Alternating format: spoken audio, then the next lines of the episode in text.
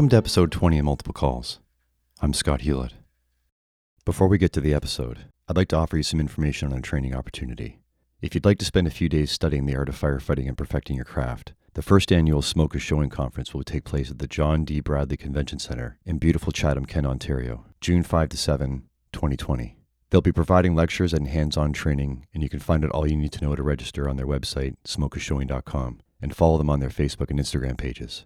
They've graciously asked me to take part, and I hope to finally meet many of you there. Denzel Washington has been quoted as teaching his children Do what you gotta do so you can do what you want to do. It's arguable that a sense of responsibility and appreciation of delayed gratification are crucial core values to instill in children at any age. Regardless of your socioeconomic status, there will always be a measure of have to do's in your life. And even if you coddle and protect your children from the world, there will inevitably be a measure in theirs. Experiencing a healthy and sustainable balance of challenge and reward in our youth, with guidance and support on how to put things in perspective and context, allows for the development of what we most often refer to as a work ethic. My guest this episode was provided with a structure that offered experiences that he had tested preparing him for a career in the fire service, even though it wasn't a set goal from the outset. The positive impact of these lessons in his life are some of the things he dialogues about with his peers in his roles as a colleague and instructor. We delve into this and many other formative moments, from him finding himself in the middle of a hostage situation to kangaroo court and Ed the Pet Crow. It's my pleasure to offer our conversation. Here's Nathan Pocock. Hey, Nathan. Hey, how's it going? Good, man. I'm glad we're finally able to have a chat. We've uh, texted back and forth a little bit. Yeah, good. Finally get the voices going. So let's start with where you grew up and your family structure. Grew up sort of all over BC here, but I was born originally in Manitoba, Grandview, Manitoba. My parents immigrated in uh, 86 from England. Started there, and then uh, part of the term of the immigration was my dad had to work somewhere nobody else would, so Grandview, Manitoba it was. They'd call it a sentence, three-year sentence. We uh, we moved to the west coast pretty promptly, and we started on Vancouver Island, a little town called Gold River. And then from there, we sort of bounced around to Chilliwack and on the mainland, and then back over to the island and South Island, where I spent most of my teenage years then over on the South Island, growing up around there, and lived on the South Island right up until uh, coming to the mainland here to work for the city. One brother, four years older than me, he works at Cranbrook over on the eastern side of the province. He's the head arborist there town there, and dad's uh, doctor. He just finished his general practice. He's now just an addiction specialist running addiction clinics in Victoria and Sooke. Got family service history, both sides, both my grandparents. My paternal side is English. There's my grandfather on the paternal side was Royal British Navy, served there, ran away when he was a young kid from home and lied about his age to get on the boat and get away from his house essentially. Spent his whole years on the ships and going around the Korean War and a few others. And then on my maternal side, he was U.S. Air Force. So that the family had come across originally Ukrainian, but he grew up on a chicken farm in Sacramento, California, just outside of it. It's also had some orange tree orchards, but uh, ended up U.S. Air Force as an Air Force mechanic. And he then was back in England working at a Greenham Common during the Cold War, which is where he met my grandmother. And uh, once they, they hooked up there, my mom and my uncle were Army brats, sort of flying around. But anytime my granddad got stationed anywhere, they would all stay in England the whole time with the rest of the family. So my mom and my uncle all grew up in England, where my granddad would come back for deployments in the states and then go back out to different places throughout up to Alaska and different areas. He was actually in charge of the fire truck maintenance too on all the Air Force bases. And he ended up going to Spain with one of them too. He drove it all the way from England down to Spain with a couple of guys to drop off a couple down for the Spanish military forces. It's some sort of joint agreement between the U.S. and them. So that was kind of the only fire department connection I knew of there. But as we sort of talked about before, was uh, turns out that the family history we didn't really know anything besides that until they moved back in '73. My granddad retired. They moved back to England full time, and it wasn't until my parents moved over in '86 that my grandparents moved back to the states in '87 to Washington State. When my parents got here and got told they had to go to Manitoba, I guess my mom cried all the way driving from Seattle the minute they got over the Rockies, she cried the whole entire way when she saw the plains for the next three days, and uh, worried about being away from family and everything. They get to Grandview, Manitoba, and before they know it, they find out there's Boyces, which is my mom's maiden name, surrounding them. It turns out they're all relatives of ours. That's where my grandfather's family all started when they came across from the Ukraine. Who knows how long ago? And they lived on a border town, is the story that uh, they lived on a border town, and when the 49th parallel was kind of drawn, they were sort of right on the cusp, and people were sort of told go north or go south. Most people, I guess, assume they were Canadian in this town, so most of the family went north, except for it would have been my great great grandfather, who headed south. He holds the same name, Walter, as my grandfather does, and he made his way across through the Midwest all the way over to California, where eventually my great grandfather settled down and had my grandfather's family. So where this all ties in, when I was helping my grandfather and grandma move recently, they're moving out of first house they bought when they moved back to the states to a new place now because they're 87 and 85 now. So they uh, moved into a smaller place. We're helping clear everything out, and we find all these old pictures of Winnipeg Fire Department back in 1908 and 1890. Asked my granddad about it. He knows nothing about the connection. He's just been sitting in his attic for 30 years. So it's actually my wife who started looking into it better than me. Google's supposed to be easy, but somehow I'll Google the same thing as her and I find nothing and she finds everything. I don't, I don't know how it works. but she started finding records of the Boyce family Cartwright Company and they were actually building and manufacturing fire carts for the Winnipeg Fire Department throughout that time period, and actually helped outfit and build some of the first motorized fire apparatus for the Winnipeg Fire Department. So that was kind of a cool connection that I didn't know existed for my family that goes way back and was obviously lost for a long time, but you can still see in all the Winnipeg records all the tenders that went out and how they were won and what they were getting paid for all these carts and everything, all from the Boyce Cartwright Company. So it's pretty cool that way. Is there any memorabilia or anything like that that you've looked into if you could collect or find from that time? Nothing that I can find. No, all I've got is essentially like the pay stubs or the tenders and these pictures that came out of the attic of just a group of firemen all on their hose carts out in front of one of the Winnipeg fire halls with no description or anything on them. It was quite the little search. And I still don't 100% know if it was my Boyce family it could still be somebody else's. It's just we're trying to connect the dots on what's what, knowing that there is so much family there. And these happen to be in my granddad's attic is kind of where we're putting it all together. Yeah, it seems to be too much of a coincidence to be a different name. Yeah, exactly, right? And Boyce is a big name around that area now. Like my parents found out when they made the drive across and thought they were all alone. Turns out the Boyces are everywhere out there. So that's sort of my history there and where that all comes from. And my paternal side, it's not a lot known there just because of some crazy family history there. My grandfather and his brother were technically illegitimate children because they were born out of wedlock.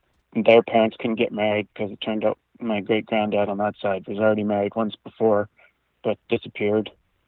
And when he fell off a ladder one day cleaning windows, he went to the hospital and the story is that they called his next of kin, and it was his wife that he'd run away from, however many years ago. Wow. Showed up at his bedside asking for child support for the past however many years, and so it's not a lot of history over there. It's pretty hard to find anything that goes back. Uh, Relationships were as complicated back then as they are now. Oh yeah, my great grandmother, who he had not married, the biological mother of my grandfather and my great uncle, ended up marrying another man after all that, but my great grandfather still lived with them. So it gets even more complicated as you go along.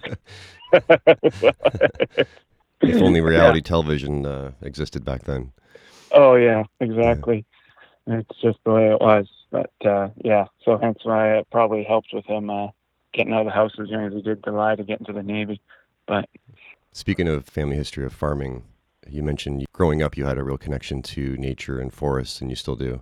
Yeah, we always lived out in the woods or on the edge of town or somewhere like that. I mean, even when we lived in Chilliwack, that was probably the biggest town we ever lived in as kids. But we were on the edge of town and we had two and a half acres, which two acres of which was just woods on the side of a mountain. And that's where me and my brother and our friends pretty much lived.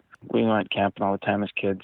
Once I was a teenager, it was big surfing on the west coast of the island and getting out hiking and overnight backpacking trips and sometimes it was just a release right and i'd go by myself as a way to get out and just experience the world and have a break from it all right and it gives you a challenge to push yourself too i think i like that about the nature too it's one of my biggest fears i always had when i uh, took the job and moved to the city was well, I didn't have kids yet, but that was always a thought. And me and my wife, same thing. My wife grew up in farm country in England. That's where she's from.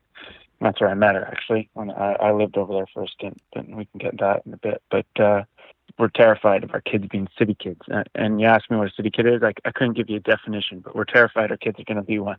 and, uh, and we make sure when we get time off, it's, it's out in the woods. And when we walk my daughter to school, we walk through the woods and they're encouraged to be off the path and climb the trees and it's part of it it gives you challenges it lets you challenge yourself too going out fishing and building shelters and starting fires and that's always been a, a big thing for us for sure. Your parents really gave you free rein growing up. What age did that start at and how was the structure?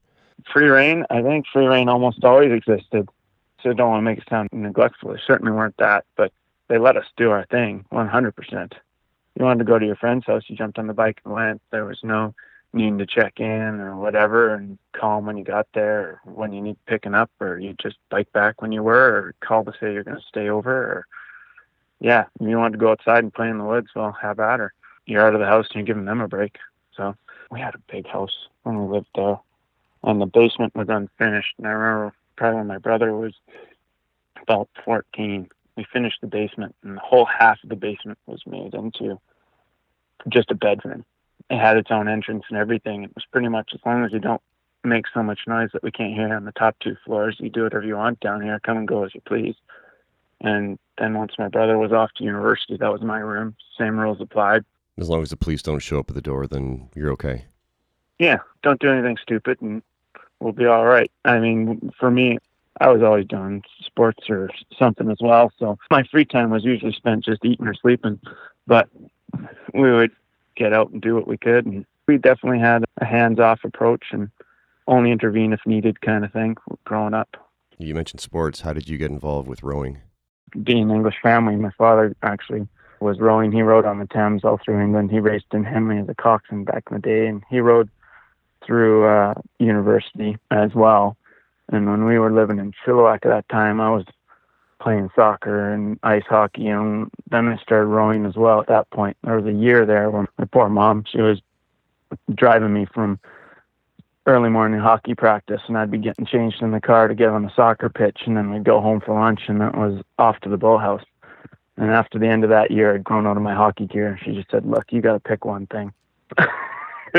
enough, enough.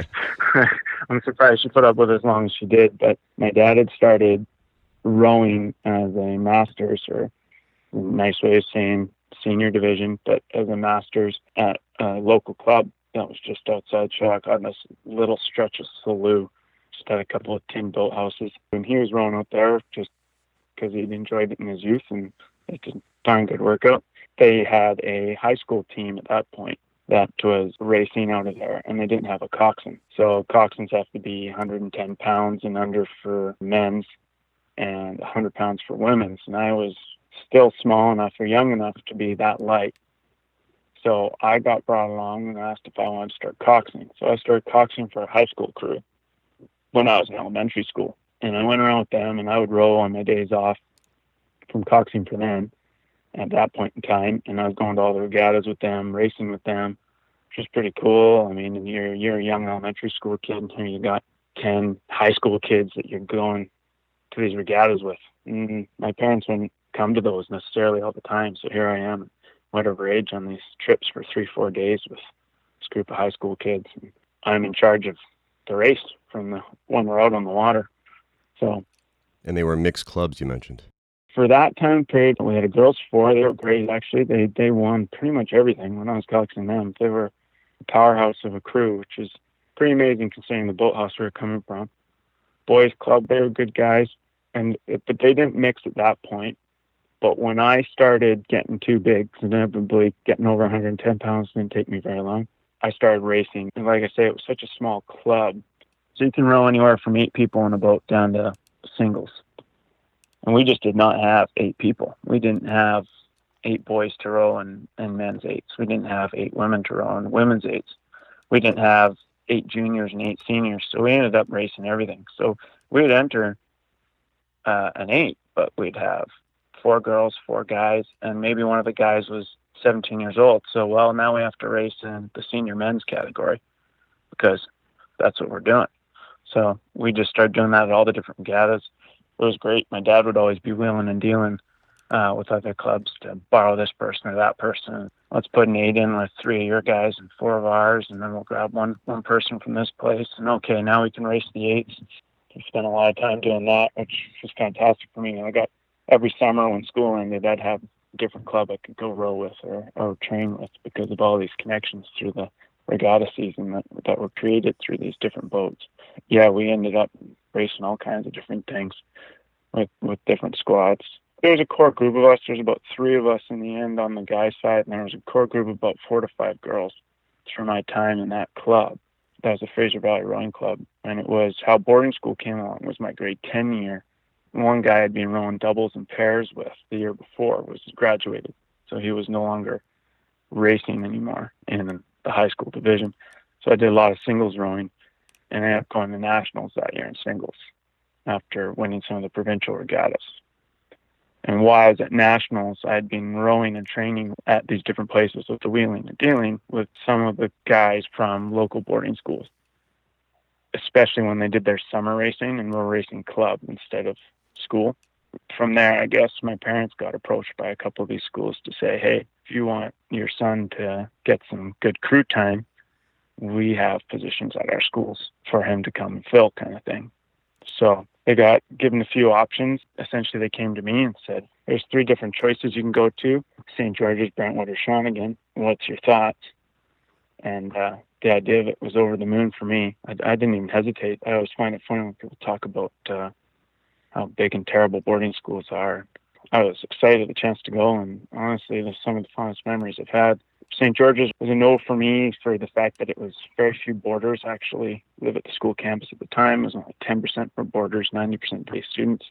Brentwood and Shawnigan, we had regattas there every year, so I'd stayed at them. I knew the campuses, and ultimately it ended up coming down to I liked Shawnigan. Shawnigan was a great campus, and I already knew the coach a little bit that was coaching their senior men's squad at the time, and I was moving into the senior squad for grade 11 and 12. So that sort of swayed my decision that way.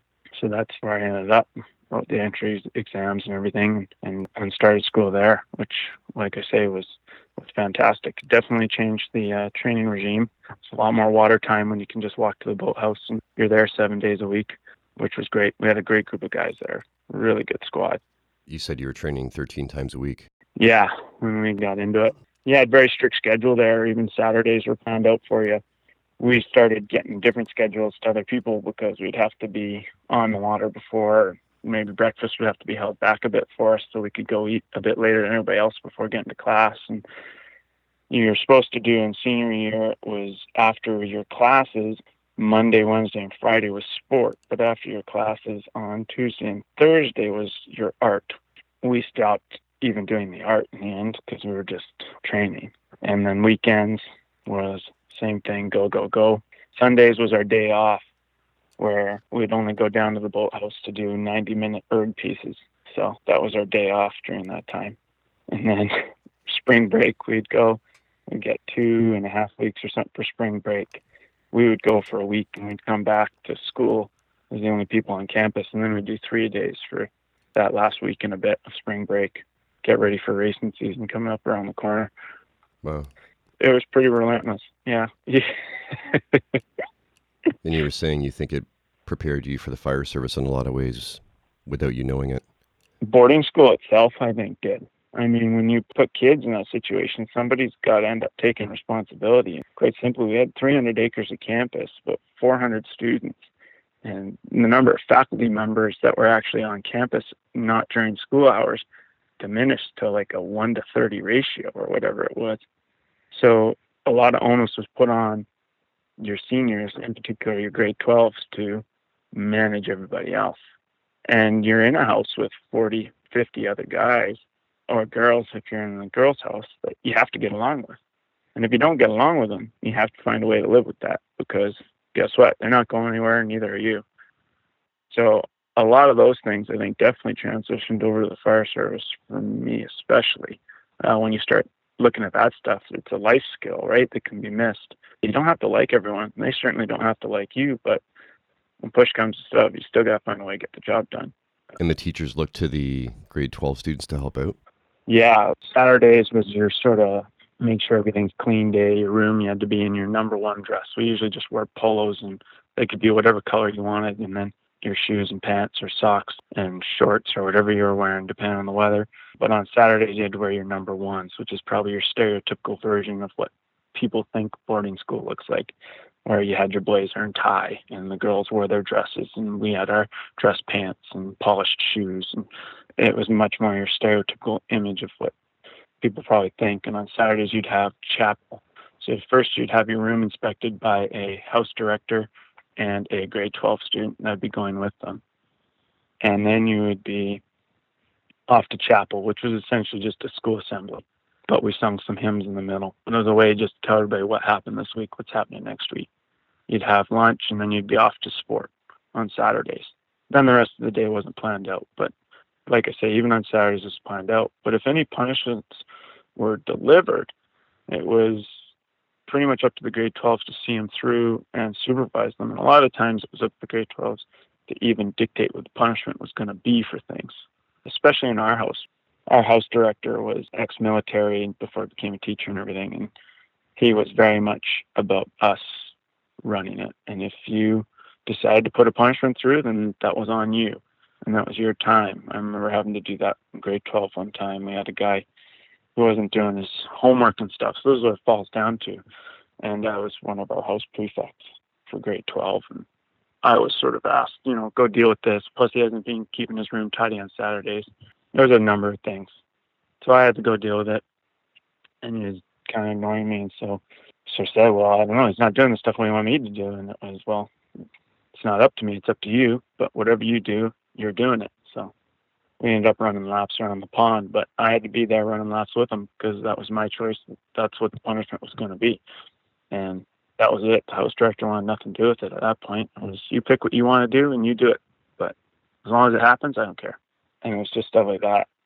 Just different punishments. I remember trying to track mud to the stairs one time. I had to run back to my dorm before running up to class and didn't have time to clean it up. Well, by the time I got back, house director was furious. So I cleaned the stairs with a toothbrush for the next three nights. But it was just the way it worked. We had the different Wilbur duty that was there. That uh, you just had your your free time taken away. He was an old janitor and landscaper, so that's what you did. You got put on Wilbur duty. Your free time was taken away, and you would do landscaping duties throughout the 300 acres of campus. And if they had no duties to do, it'd be move pile of sand from point A to point B, and once it's all at point B, move it back to point A, stuff like that. and mom and dad aren't dropping in to criticize the professors of why you're being treated this way. Oh, not at all. They don't even know what's going on unless you told them. I mean, my parents would, they would have said good on them. I mean, they would have encouraged it, right? Because it's fair. It was never unfair. I, mean, I never saw it as unfair.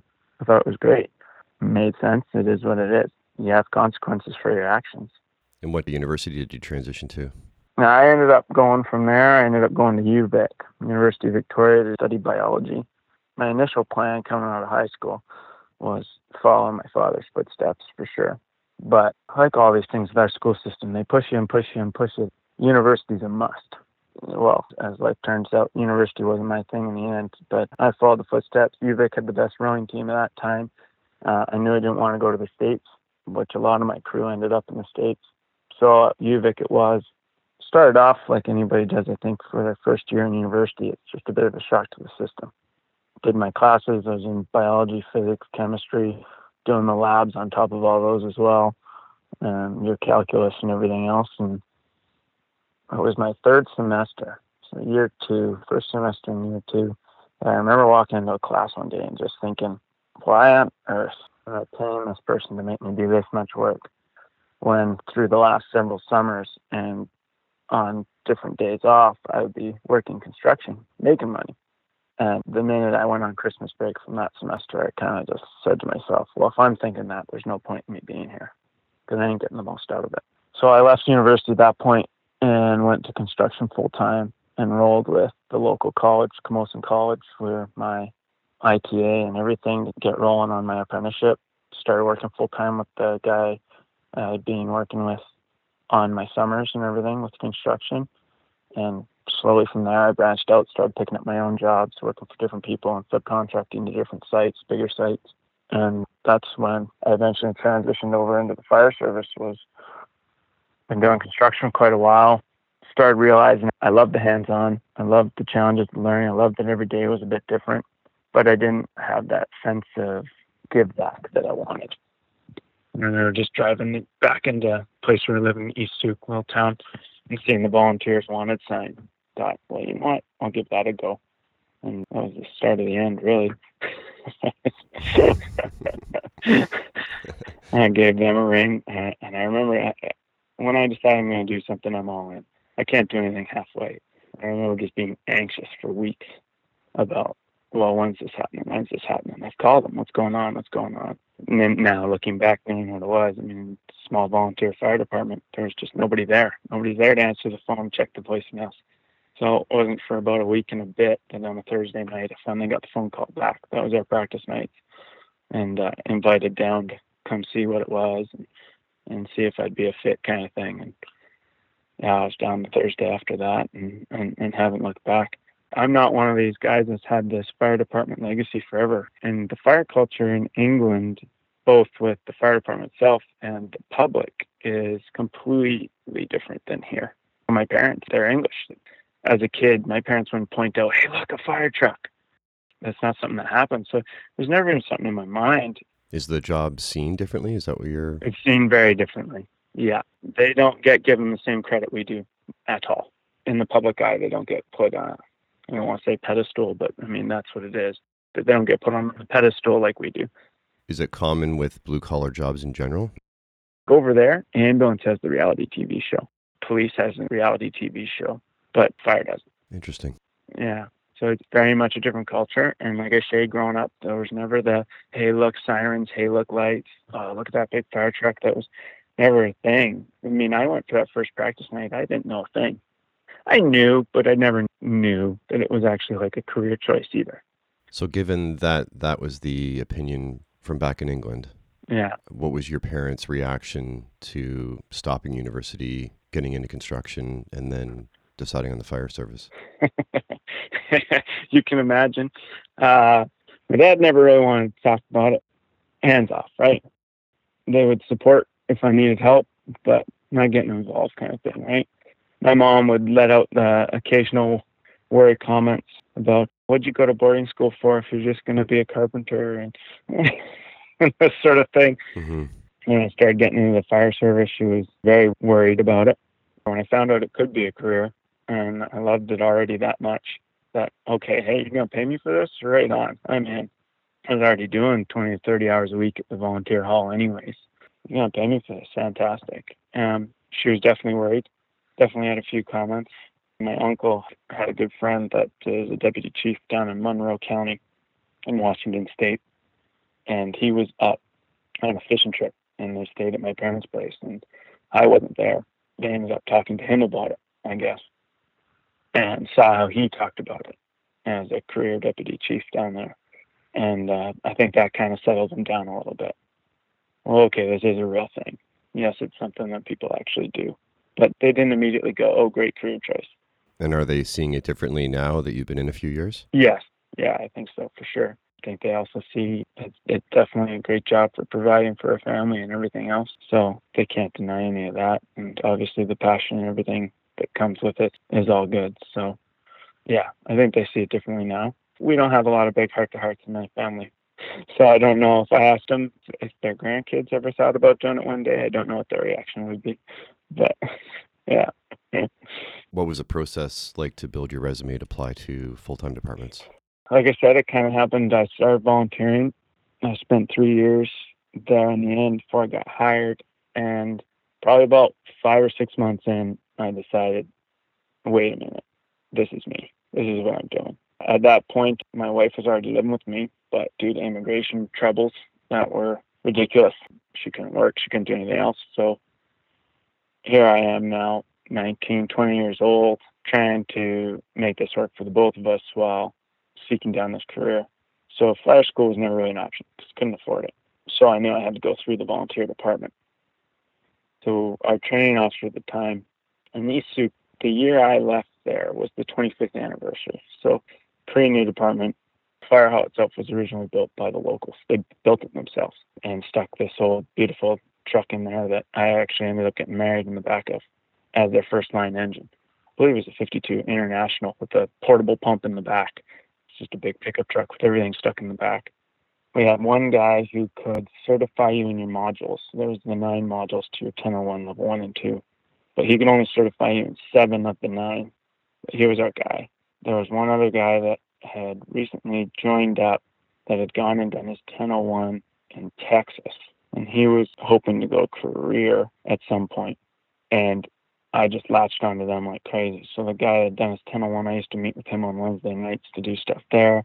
I'd do our Thursday nights at the fire hall, and then I'd self study like crazy. I called up the local fire halls in our mutual aid districts next to us, found out their practice nights. We'd go practice with them. And then whenever I felt ready for the next module, I'd phone up my buddy that had the seven modules he could do, and it was a case of his favorite beer, and he'd come down to the fire hall and proctor my examination. And I would just chip away at him, chip away at him, chip away at him. Um, went and got my live fire as soon as I could. The department sent me away from that. And the last one I needed was hazmat. And I spent a long time trying to get my hazmat ops. No courses were coming up, and the department didn't have the money for it. Eventually, I found a course myself that was happening on Salt Spring Island, which is a small island off of Vancouver Island, in between the mainland and here. And I just said, you know what, I'm going to sign up for it. I'll pay my own way, and I need to get this done. I want to start applying. So that course was in the early summer. And off I go. I've got this big plan. I'm going to save money. I had a friend who owned some acreage on the island. I was just going to camp on his land, but I took this course and at the Salt Spring Fire Hall. He told me there would be a windstorm there, and his driveway was all covered in trees. So okay, got the chainsaw and everything in the back.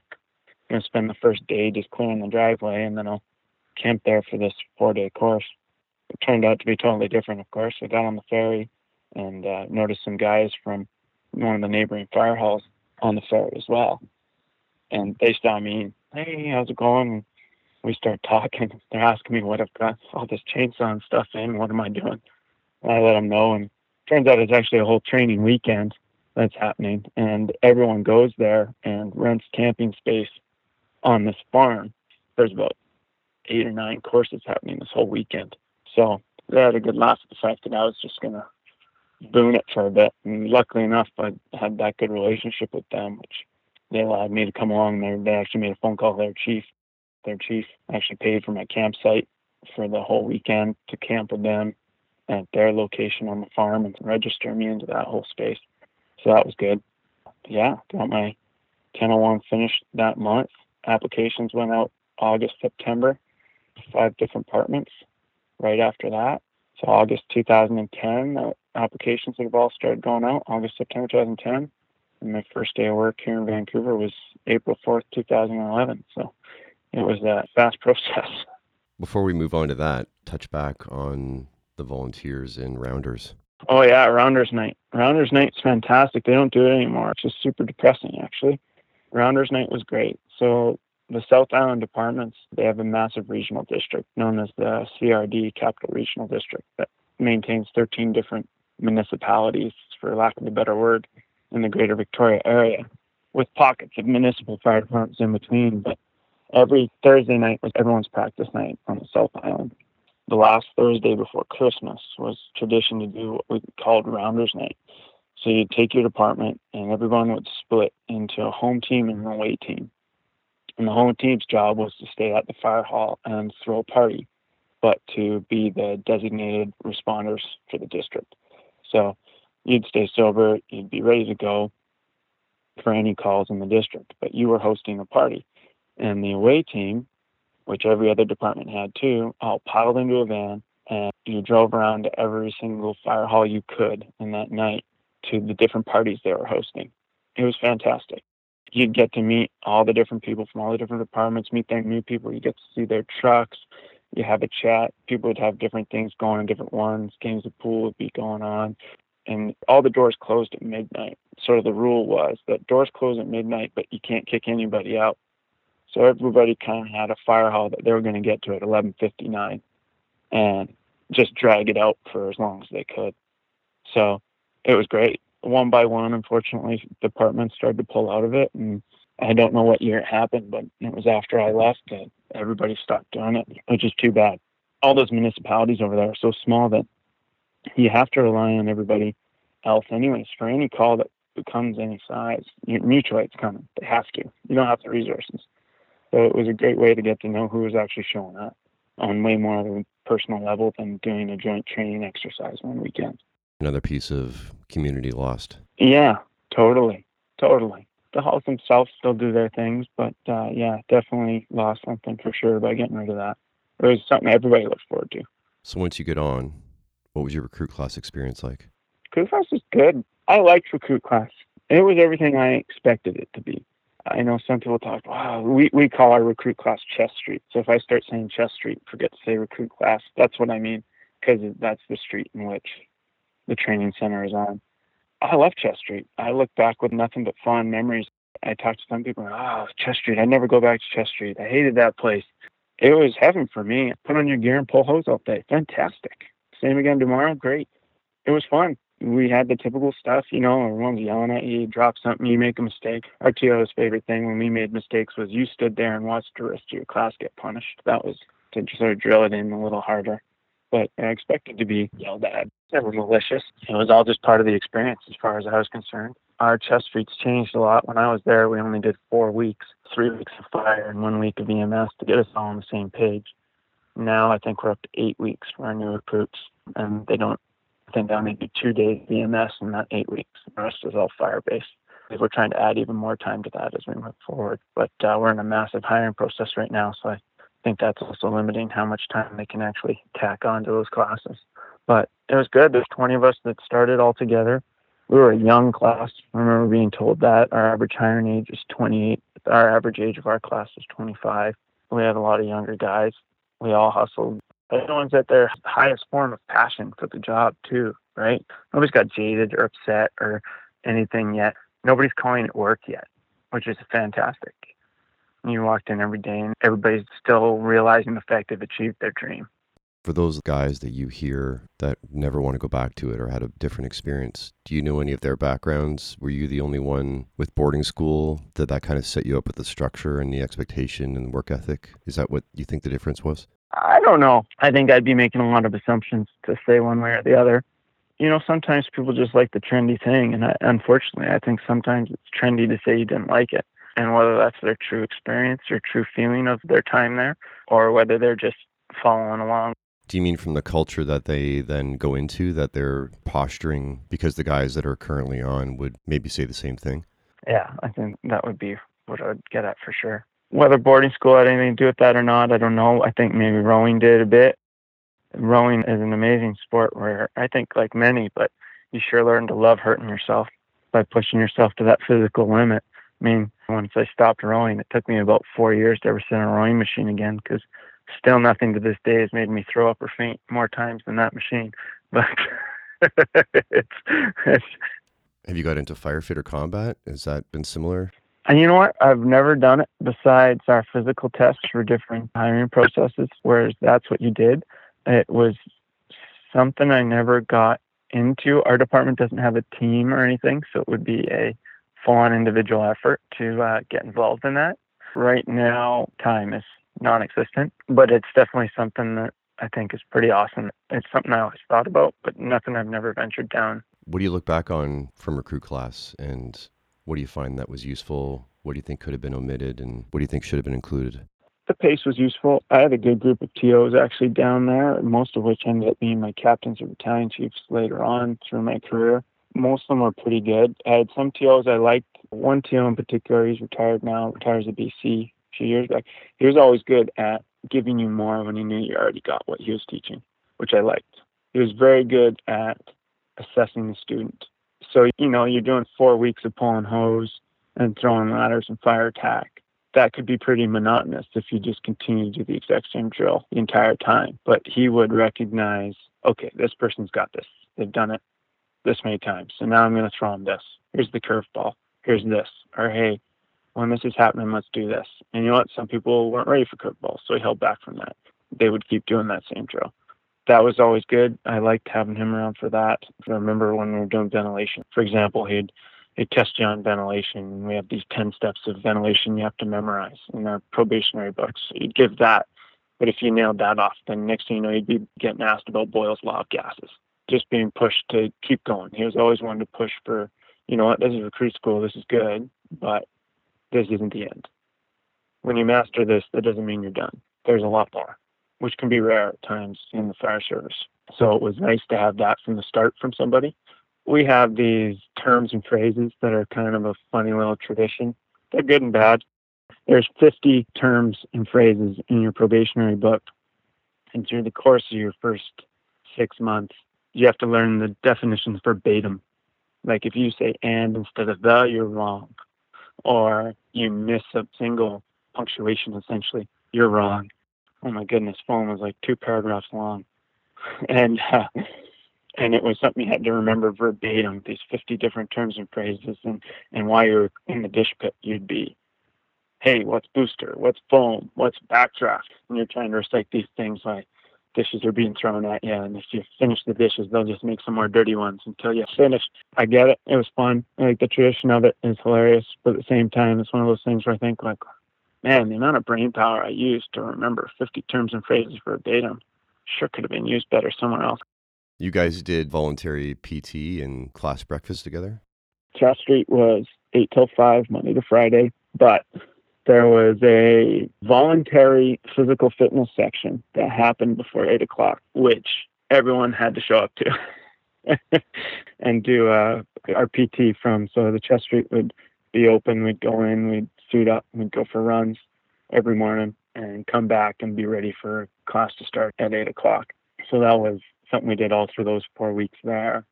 But the big part of our tradition is class bonding. Your class you get hired with is that next level family, right?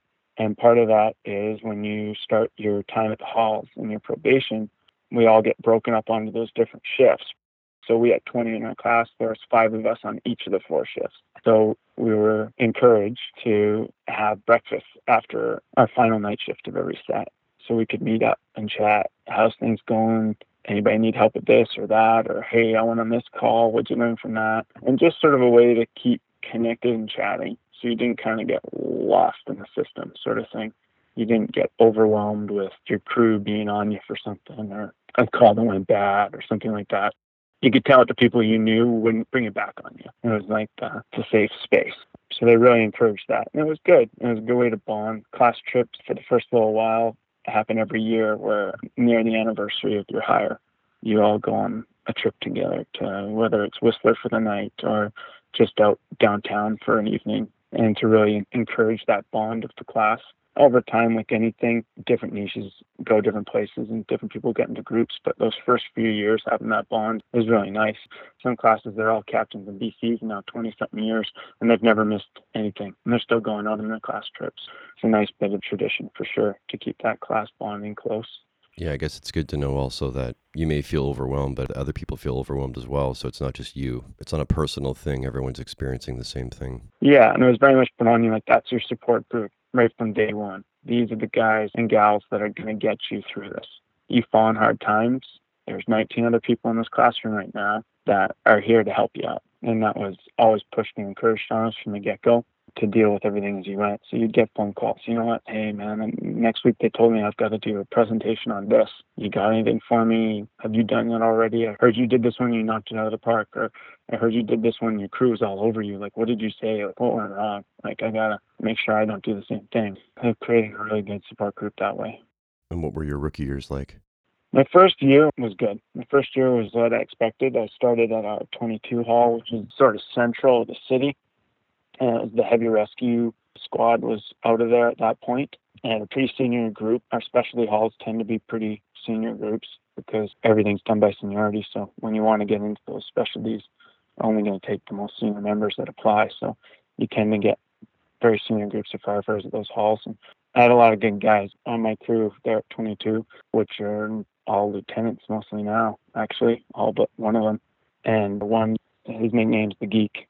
First one up and the last one to ever go down. And he used to keep me up at night. If we're not going to a fire, we'll listen to somebody else's, and he would have scanners going in Detroit and Phoenix and New York, and, and we'd be listening to all the different fires and talking about them as they unravel, and, and who who's got this, who's got that. And that was pretty cool to help with that, keeping the passion alive, especially to start with having a guy that was 15, 16 years on, and here he is. He's so jacked on the job still that he's tuning into other people's fires, waiting for his own. So that was pretty cool to see. I had some fun times there we split our probation up into six month stints.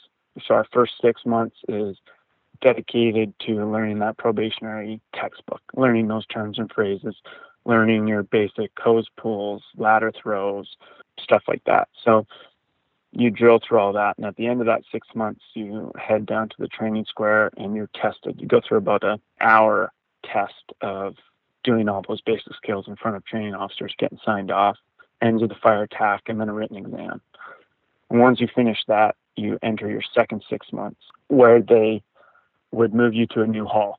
And in your second six months is supposed to be about you're not allowed out of your bullpen, which it, my hall was in the apparatus base. Like if we're not doing something with you, then you're at your desk studying or you're cleaning something.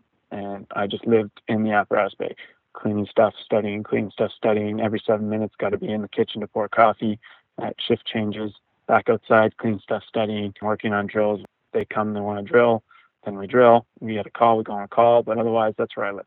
Your second six is meant to be now that you've got the basic skills down, you need to learn how to be part of the crew, was how it was always explained to me. And for that, I ended up at number two hall in the downtown east side, which was a blast. I was super excited to learn. I was going to disease tall in the city when I got told well, I was going for a second six. The place is just its own world, which was a lot of fun. First day I walked in there, my cat showed me the kitchen windows and just told me these windows are the first 3D TV.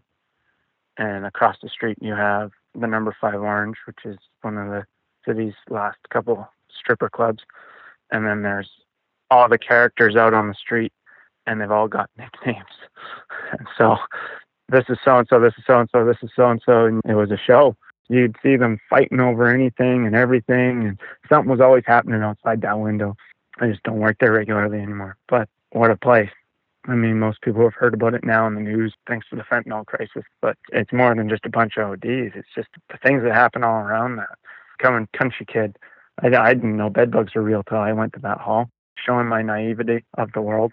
It was a big shock to my system just seeing all that because I never knew people would choose to live like that or any of that stuff would ever possibly be a situation that you could run into in a first world country. It was like something from a horror movie where you turn on the lights and the scarab beetles come off the mummy and scatter into the shadows. Or turning on the lights and this little SRL and you just saw like a wave of bugs come off this person. And I just looked back at one of the guys on my crew and said, What the heck was that? Those are bed bugs. Don't put the kits on the floor, drag them into the hallway. And I just remember looking at him as I was grabbing the patient and going, hold the phone. Bed bugs are real. You're going to tell me the boogeyman's real next? Like, I thought that was something your parents just said to you before you went to sleep. Pet crows and all sorts of stuff down there. Tell me about Ed the Pet Crow. Ed the Pet Crow, yeah. That's the thing about down there. It is exhausting and it beats you up, but every shift you came away with some sort of story. And that was one of our runs. We ended up just, there was an overdose call in one of the SROs and we get in there, open the door. The guy had been stacking all the stuff on the walls, so he was lying on the floor, and the only space there was last. And we go in, and I'm assessing him. And this was before the fentanyl crisis. We weren't carrying Narcan at this time, so I'm just bagging him. And while I'm doing that, I can hear the clink, clink, clink, clink, clink, and I look up, and there's this crow bouncing back and forth on the sprinkler pipes that have been retrofitted below the ceiling. Of course, they put like a used soup can over the sprinkler head so the crow doesn't accidentally set it off.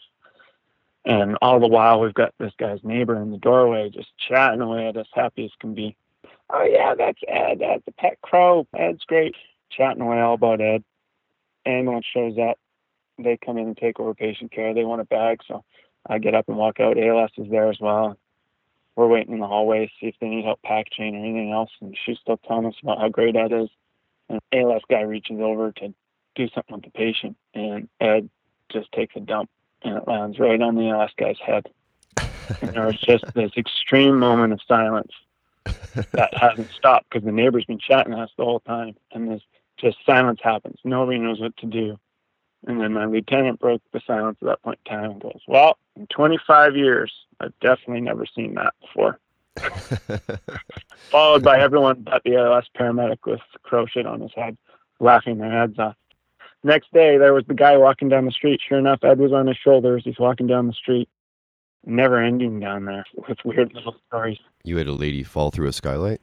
Yeah, we had a power outage one night down there that hit a few square blocks of the downtown east side, which resulted in just complete mayhem. And we were just going all over the place for all these different things. And then we go all of a sudden for a fall. But any fall from height, we send a medic and a engine. So we went with our medic company and the engine out of two hall. So we already know it's a fall from height. So all of us are automatically thinking that somebody's jumped or fallen off the outside of a house or building. We pull up, everything's pitch black. We're outside this eight story building that got a three story sort of annex off to the side. So it's kind of L shaped. Everything's pitch dark. We can't see a thing, but this is the address. There's that moment of pause. And all of a sudden the door opens. Lady says, She's in here. So all of us are immediately kind of like, Well, what's going on? It's not in the lobby, nothing. We come around and there's this hallway that actually goes on the lower three floor part all the way to the ceiling. It's this huge 30 foot ceiling in this hallway. And the skylight's busted out. And there's a woman lying in the bottom of this hallway, all mangled up from coming through the skylight. And that was a call in itself. She's all stuck in there trying to deal with that sort of trauma from that fall in this little hallway. But it turns out she locked herself out of her suite on the fourth floor of the taller tower. So she just climbed onto the roof of the other bit up some lattice work to then hike across the roof to just break through her own window. But she stepped on the skylight and just went plummeting straight through to the ground floor. It's just a bunch of stuff like that. Like the first place I ever saw fecal emesis, that was great. Don't need to see that again. We had this old church that's still there, mm, 320 East Hastings. Everyone knows what it is and it's turned into a last resort shelter for people. All the pews are being pulled out, and it's just bunk beds. We go in there one time for an OD, and you watch into this church hall, and you could smell it before we even got close to this person, as you do with that stuff. And got up, there's this guy writhing around on the top bunk, and I'm looking at the guy on the bottom bunk, and the whole time I'm thinking, smells like poo, looks like poo, but it can't be poo. I'm pretty sure he vomited. This doesn't make sense. The guy next to him on the bottom bunk, he's covered in it, but he's still fast asleep, so he's not even moving. I'm trying to figure out how to get this guy off the bottom bunk. I still just can't figure out what on earth's going on. Well, yeah, sure enough, the shows up. I give my breakdown and everything. They go to assess, and the driver's hanging back with the attendants working. I says, the driver, looks like poop, but it's come from his mouth. I don't know what's going on. So, oh, yeah, it's fecal emesis. I was like, fecal what? Like, yeah, so I guess heavy coke users tend to bung up so much that you can't get out one end, so it's got to go out the other. You get to see lots of things. There's this old Gastown building. It was all boarded up. We got called for fall there too, so we went full company response, medic engine. We showed up. We go to the back alley. The back alleys there are just littered with needles and everything else. And a bunch of people uh, in the safe injection sites right there. They're injecting this back alley behind it too. And this guy's pointing to this boarded up door. Somebody's howling inside the building. So we rip the plywood off the window and we go to climb in. Ground floor is just covered in rubble. The two floors below have collapsed on the ground floor. You can see in the distance a guy just kind of propped up in the doorway, holding himself up in this doorway. And the captain heads straight off to him as I remove the plywood a bit more to get this guy out. All I can hear is tabernacle, tabernacle, my leg, my leg, my leg. Turn around. My captain's got him up over his shoulder already. I'm like, oh, jeez. Like, it's my job, right? I'm the junior guy. And so I go running off to grab this guy off my cat and I get him out. And he was a funny man, that captain. Just turns to me and goes, Well, I guess we know he's not a Leafs fan. but this guy had been in this abandoned place and find out for three days. He had a broken femur. And the only reason he started calling for help is because he finally ran out. So he couldn't self medicate anymore. But he'd been in there for three days, just sitting in this rubble pile after he'd fallen through the floors. Yeah, it's full of stories. Another unique thing about your department is you have fireboats. Yeah, we have two fireboats. We just got two brand new ones. Actually, one of them was put out by guys out your way when it was coming here, lit on fire on the trailer on the way out here, some sort of electrical problem. So I was at a boat hall for four years after I finished my probation, downtown West Side. And we ran a Clinton engine out of that hall with eight people. But if a boat call came in, we'd take the rig down to the boat, get on the boat, and respond. And that's still the model they have now, though they're at some different halls. They're still at six, but they're also at 12 now. It's a very senior program. A lot of people want to be a part of that. Got a long wait list for people to get into it. Biggest call I ever did on that one was there was a Squamish dock fire. So it shows you how far they go. Squamish is what an hour plus drive north of here. I had to take the fireboat all the way up there. Big timber wharf, creosote logs, all lit up. So they needed the boat to extinguish the flames from down below because they had no way of getting to the fire otherwise. And it ended up being up there for three days. And we were actually swapping crews in and out via van. Crews would show up to our number one hall, get in a van, drive up, relieve the guys on the boat, and then that crew would drive back down in the van as we did shift rotations on the boat up there for that fire until they finally got a dredger in to rip the dock apart because that was the only way out of it. You're mentioning how seniority is everything in your province. Yeah, my department especially, we are a 100% seniority department, right down to haul tasks, apparatus assignment, and when you eat. Everything falls to the junior man. Anything doesn't get done, it's the junior man's fault essentially. You cook, you eat in order of seniority. So captain eats first, lieutenant eats second, and then work your way down seniority down to the most junior guy eats last. Haul assignments are delegated by seniority. Most junior guys in the toilets, and then after that, when it comes to cleaning, it sort of filters out. If there's more than one toilet, then it, the biggest toilet's the most junior guys. Second biggest toilet's the next junior guys, and then it kind of filters out from there. Rig assignments, we don't have like driver positions as a rank or as a position. So as long as you're trained and certified as a driver, our positions on the rigs are everyone holds the same qualifications. Then where you ride on the rigs, you know, simply go the captain's in his spot, the tenant's in his spot. Then you go to the most senior fireman and say, where do you want to ride today? And he'll pick whether they want to be on the back of an engine or driving it or being hydrant on the engine or on the ladder, whatever they want. So, and then you work down to the last guy has no choice. Right? And some guys must have some favorite spots that they ride every day. 100%. Unless they get told otherwise. Yeah, guys definitely have their favorite spots for sure. Tell me about Kangaroo Court. Yeah, so that's back to my probation. So that's uh, a traditional thing. You don't hear about a lot of them anymore. The way the fire service is being affected by getting worried about getting fired over something or harassment or hating or whatever you want to call it. But Kangaroo Court, that was in my first six months. So when I was at 22 Hall, I had had a bad set. When you're in probation, you'll go on whatever rig goes on the call. So I had the wrong radio in my pocket from one of the other rigs when the engine got a call. So I'm trying to get that out and I'm messing around. Anyways, I ended up forgetting the radio on the running board. When we drive off, we do this call, we come back, and I realize, oh, I've forgotten this radio. Son of a gun. So I'll tell the captain, let him know, go retrace our steps. We find the radio. Thank goodness it was wasn't broken or anything, but you know, mistake number one, tick. And then our dispatch was down. It was down from like 2 a.m. till 5 a.m. or something. Okay, I got to stay up and listen to the radio, wait for calls. And at the time, all the halls used to be filled with our own furniture. Guys would bring in furniture that was just nicer, better, fill the halls with that. That got canceled a while ago. The city supplied furniture. But we had these big leather comfy couches at 22 Hall.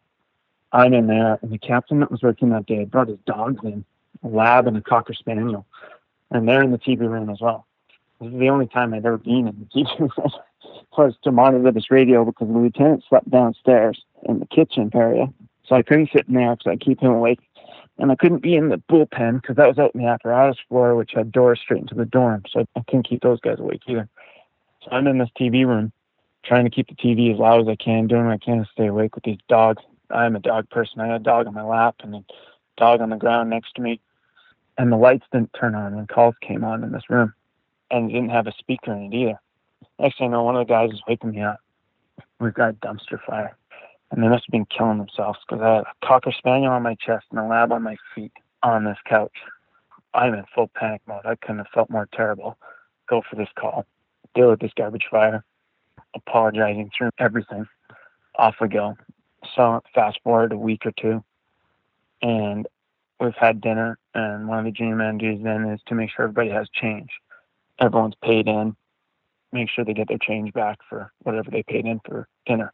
You're supposed to ask everybody for their change in seniority again. So you ask the captain first, then the lieutenant, and then work your way down on who wants change. So I ask the captain, and I go to ask the lieutenant. And as I walk up to the apparatus bay, I see the lieutenant on the other end. He's got his dress cap on, and he's got a, about a two foot long piece of black PVC pipe. There's that pause as we kind of see each other. And then he just goes into a full sprint right towards me. and I'm like, uh, okay. So he gets to me, tells me I'm under arrest. Next thing I know, I'm back in this TV room I've only been in once before. And I'm sat on this little wooden chair. And my captain's now got a mop on his head, a hairdresser gown across him, on top of the pool table with a desk in front of it. And they've brought every desk lamp they can find, and they have all the lights shining into my eyes. They've got a whole jury section set up, and everyone's got different hats. One of my good buddies has got the press hat and a camera. He ended up taking a bunch of pictures, which he ended up sending to my wife, which she thought was hilarious. and they gave me my defense lawyer, who of course was useless. he ended up convicting me of like 13 charges or something. One being the radio, one being the falling asleep with the dogs on me, and then I had stuff like uh, harboring an illegal alien. At this point, we're still in struggles of getting my wife her immigration papers. It took five years in total. Having a annoying laugh that was one of the other ones. Well, of course, every time I laughed, I was convicted of that charge one more time. So I'd get extra duct tape applied to me on this chair every time I laughed because I was proving the charges. And at the end of all that, here I am with about a roll of duct tape in this chair stuck to it.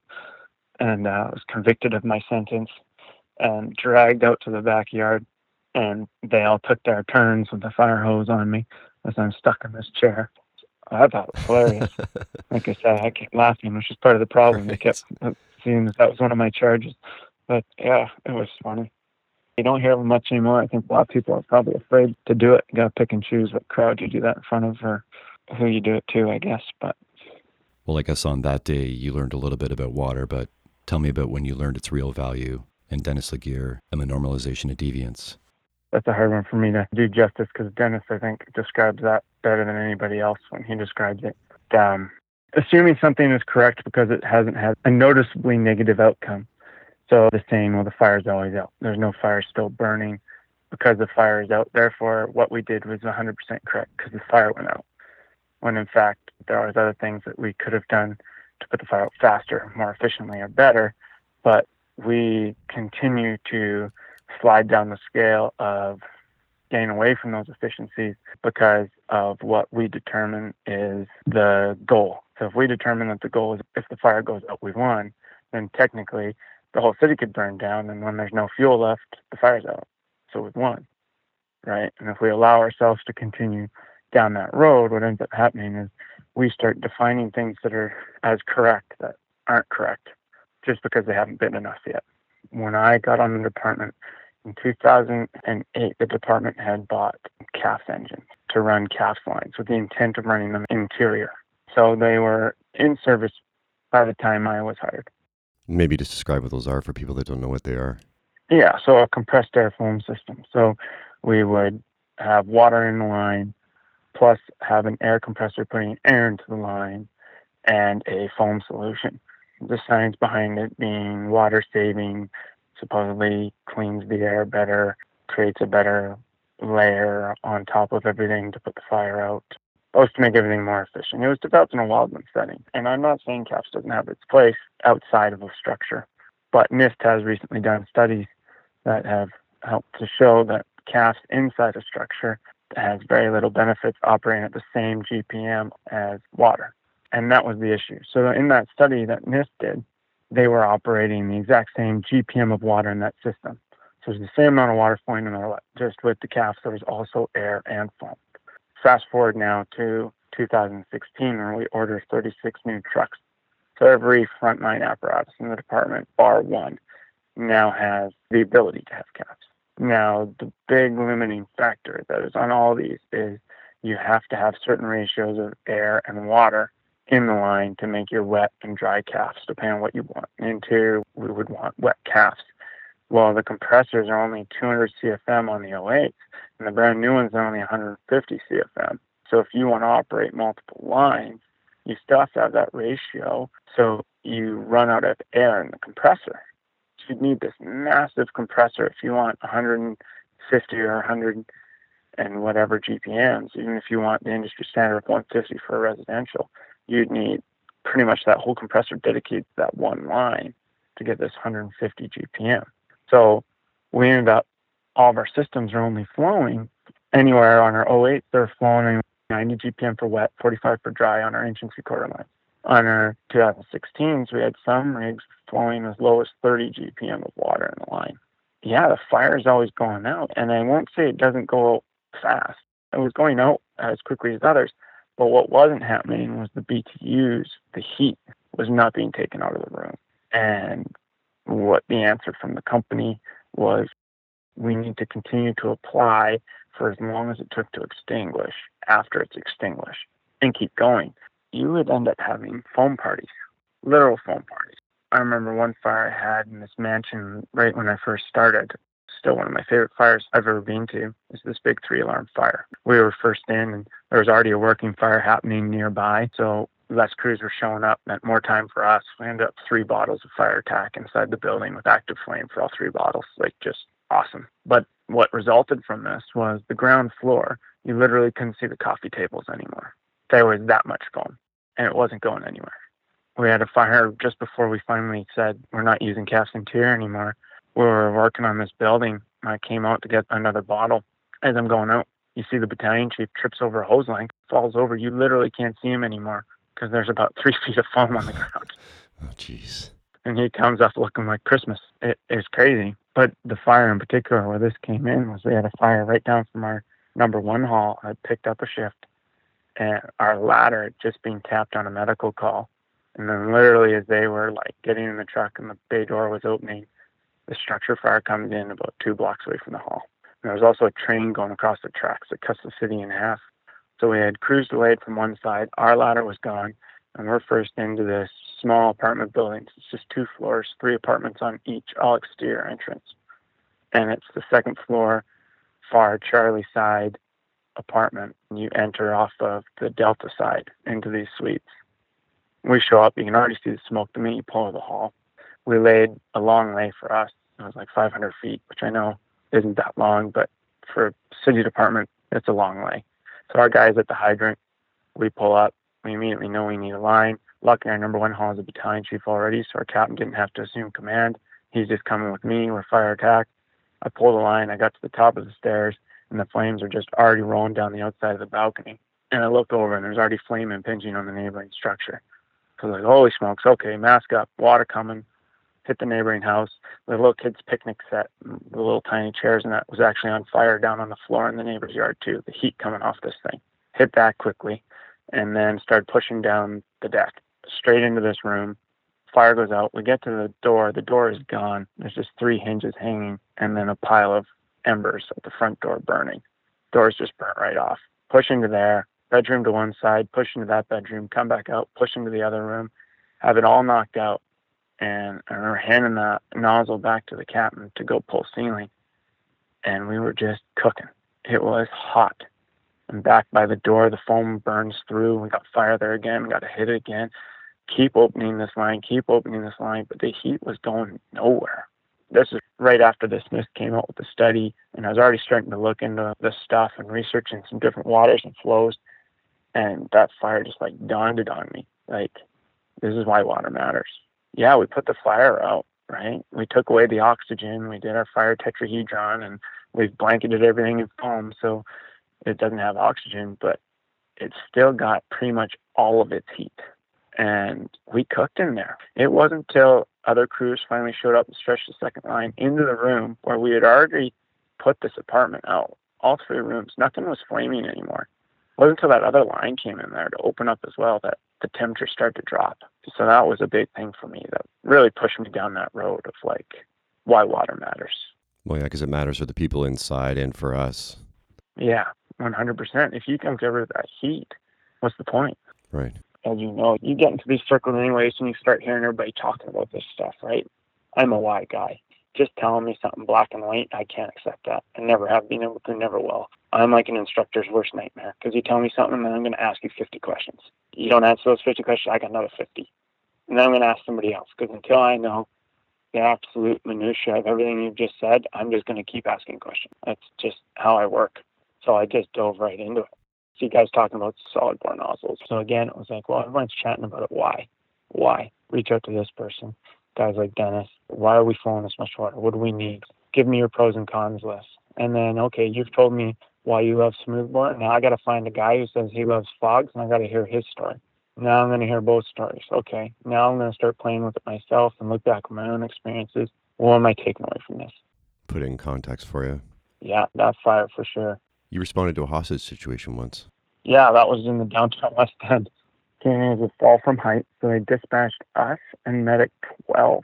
We show up to this apartment building, thinking not much of anything, get our medical kits, and we're told this person's fallen onto the fourth floor balcony. It's a seven story building right down on English Bay, right at Denman and Davie. And great views from the top floors. And the first floor, four floors are kind of even and it kind of pyramids in for the top three a little bit. So they all have these bigger decks. And we get up to the first floor and we can't get into the suite where the guy's on the balcony. We get put into the suite next to it and got to climb over one balcony onto the next one to get this guy. And he's fallen through the table and chairs out on this deck. And as we're dealing with him, I kind of notice he's being tied up. And then suddenly I sort of see out of my peripheral all these blue flashing lights just pulling up outside the address. And I look down over the balcony and the ERT is showing up in full force. You got cars literally like rolling to a stop as guys are jumping up, their machine guns drawn, running towards the front door of the lobby. I just sort of looked up at my captain and was like, what the hell have we gotten ourselves into? Right as that happens, over the radio, the captain gets told this is a hostage situation an ambulance was just starting to pull up and we watch an ambulance turn around and drive away. Yeah, thanks. We're already in here. yeah. it was one of those situations like, oh, geez, okay. So we're there, we're dealing with this guy. Cops show up at the door to the suite, just like, stay in here, don't go anywhere. They're at the front door with their guns and flak jackets. We hear the door bang go off on the top floor. And this sort of thing all unfolds. Eventually we get told, okay, you can go downstairs now. And uh, we bring the patient everything down with us turns out there had been some gang related things in the penthouse in the top floor where these people had all been tied up. And the one guy decided he was going to try and escape and climb down the outside and slipped and fell onto this fourth floor balcony. So fell about two, three floors. So we kind of got stuck in the middle of all that. We had moved our engine at that point down to block off the end of Davie Street and put up cones commonly for calls. We'll leave the cones for the police to help block off the roads and they'll drop them back at the hall for us. And that was probably one of the most feared moments of my safety I've ever had on the job was walking back to ask the police officer if she wanted us to leave the cones. About a building away from this building, and the scene's been over for a long time. She's still staring at the building. I remember walking up and I just said, Hey, excuse me. Before I could finish, excuse me, she spun around, put her hand down onto our holster, and has her gun like halfway out of it. just whoa! You can have the cones. A little on edge. You feel that strongly about it i'm out. Yeah it's more where they came from. Yeah we're good. Are there any mentors that you want to mention and what they've meant to you and your growth? Definitely. I think a lot of guys that probably fit that category would hate if i called them that but they definitely fit the bill. I've definitely had some good captains since i joined the tech rescue team have always encouraged me to push things a little further, help me out. You might be a nine year guy on the shift and be the junior guy being that, but you want to lead this drill for us. You want to teach the guys about this. hey, I know you know a bit more about TIC cameras. Maybe you can do something for us on the last night about TIC cameras and showing that support, right? And pushing that stuff forward. Like maybe you can't get new procedures brought up or looked at, but we can do that here as a crew and supporting me that way, which has been huge for mental health. But on the outside, there's guys I talk to all the time. The Dixie Firemanship guys, Michael Taylor, Andrew Pichard, Andrew Starnes definitely fits the mentor role 100%. Chief Starnes is, is an amazing guy. We first got in touch doing my RIT programs and teaching RIT. I wanted to know a little bit more about thermal imaging cameras in terms of RIT. And through social media and researching, I can see, well, Captain Starnes, he seems to know a whole lot about thermal imaging cameras and he's got some great stuff. I'm going to reach out to him.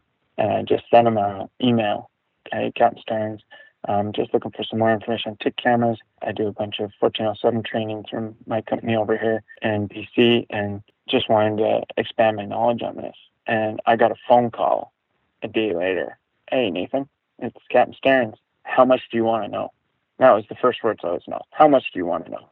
I don't know. How much is there to know? And He's like, all right, give me your email. I'm going to open a Dropbox. We're going to start talking.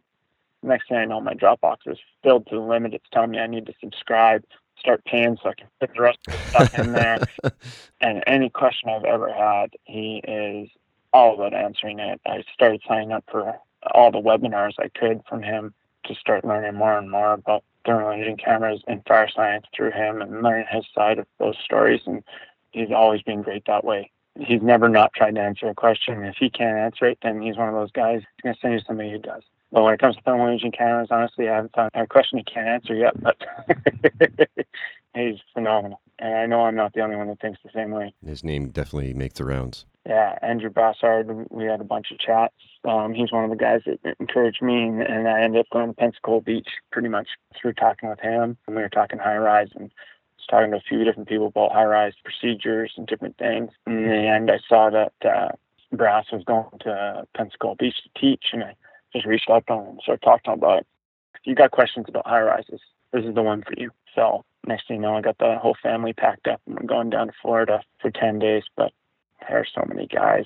There's a group of us several years back now. Uh, Ron Burgess Jr. from uh, he runs truck floor training on Facebook and RIT Ops on Instagram. He reached out. He asked me what I thought about something in terms of RIT because he was following my page and looking at some of the stuff. So he asked me a question. I think it was about whether we should have helmets on or off when we're packaging a firefighter for removal. And next thing you know, Ron's added Chad Zephyros, who's just become part of our truck company ops, Godrad. He's in Charlotte, and Chad loves RIT, talking RIT just like us. Now we're talking RIT a whole bunch there. All the while, uh, Fairfax County had just finished a study, and I'd been talking with James Kenny of Adapt and Overcome Training for a while about some different RIT stuff and about the Fairfax County study that he and Rex Strickland had done and their time in the training department there he was a natural fit to that too. So now the three of those guys are and myself have got this different chat groups where it's just anything happens, we throw it on there. What's your guys' thoughts on this? Hey, what have you guys ran into here? What do you think? Who should I talk to about this? It's not even about just RIT anymore. It's just become this great group where we can just bounce everything off of each other. It's it's been awesome. It's amazing social media that way and how it's connected I have no qualms whatsoever in calling those three guys extremely good friends of mine. And I've never met them in real life. It's amazing, isn't it? Pretty crazy how that happens. The amount of conversations we've had and the laughs we've had. We do some video chats every now and then, get together and do big video chats so we can share videos and different PowerPoints and stuff we've created with each other and talk about things. And we've got inside jokes. It seems crazy in a way, but we've got inside jokes and we've never even been in the same room as each other. Yeah, I just talked to Jeff Dykes about that, what we have with our social media and technology being able to connect everybody. I mean, it's always been a massive service and a massive family, but we're a lot closer now. Yeah, for sure. Everything's a double edged sword. As long as it's used correctly, it's, a, it's an amazing tool for that connection. It's huge. It allows that communication, that constant keeping base. So, you guys talk about so much, you even talk about fake palm trees in Canada. Tell me about that yeah, originally Ron had named our group the RIT Nerds. Now, if you go and look at that group, the group's called Fake Palm Trees in Canada. So that all came about from the typical. I mean, you're in Canada as well. So anytime you talk to anybody south of the 49th, it's all about how we live in some frigid wasteland. It's funny when I go back to England, my relatives there and my wife's family all all talk about how we've come to England for a retreat from the bad weather. It's like it's colder here than it is at home. But uh they're going on, oh, you igloos can't catch fire. They just melt. They don't light. Even though a lot of the upper states are more north than me. Oh, yeah. And where all three of these guys live, their winters are way worse than mine. I'm lucky to see snow. Out of the four of us, I'm the only one that's ever had to put a palm tree out. Oh, they call BS on that. And the funny thing is, the day I did put a palm tree out, my buddy, actually from Singapore, he was my roommate in boarding school. He was visiting and he had come down with me downtown before a night shift and we were hanging out downtown. He went to the beach, I went to work. And he's swimming in English Bay there when he sees a plume of smoke back on the shore. And so he comes up with his camera because he knows I'm working, thinking, oh, well, Nathan will be here. So we pull up, and two idiots had dumped some gasoline on the base of this palm tree right on the beach and lit it on fire right in front of a bunch of security cameras. And so here we are. I've just pulled the booster. The fire's pretty much out on arrival, but I pull out the booster just to wet it down, whatever, doing our due diligence, right? Well, my buddy's made it up at this point to take a picture of me standing there holding the hose, looking like I'm watering a palm tree with my nameplate in full view. So he used that photo to send around to all of my old school friends to talk about how I'm just an overpaid gardener. So I sent this photo to those guys right away and said, see, look, proof. So then immediately it became, ah, that palm tree's made of plastic. It's fake. No way. Fake palm trees in Canada. It's a conspiracy. They all came back. I talked to my wife about it. She doesn't believe there could be any palm trees in Canada either. Just keep going off. It's it's been never ending for about a year now. I actually went out and bought some fake palm trees from the dollar store, and I've got one in both of our training trailers. So every time we train now, I've got a palm tree somewhere in the pictures, whether it's on top of a four splinter door or the top of the bailout window, and we're doing RIT. I tag all three of those guys on the palm tree every single time I can. One of them even went to Bali recently, and he took a picture of himself in front of a palm tree, and he just sent me the picture. Hey, I'm next door. it's, it's an ongoing thing now. Well, that kind of humor and inside jokes and banter it definitely helps us get through some tough times. Have you ever experienced any physical or mental challenges due to the job?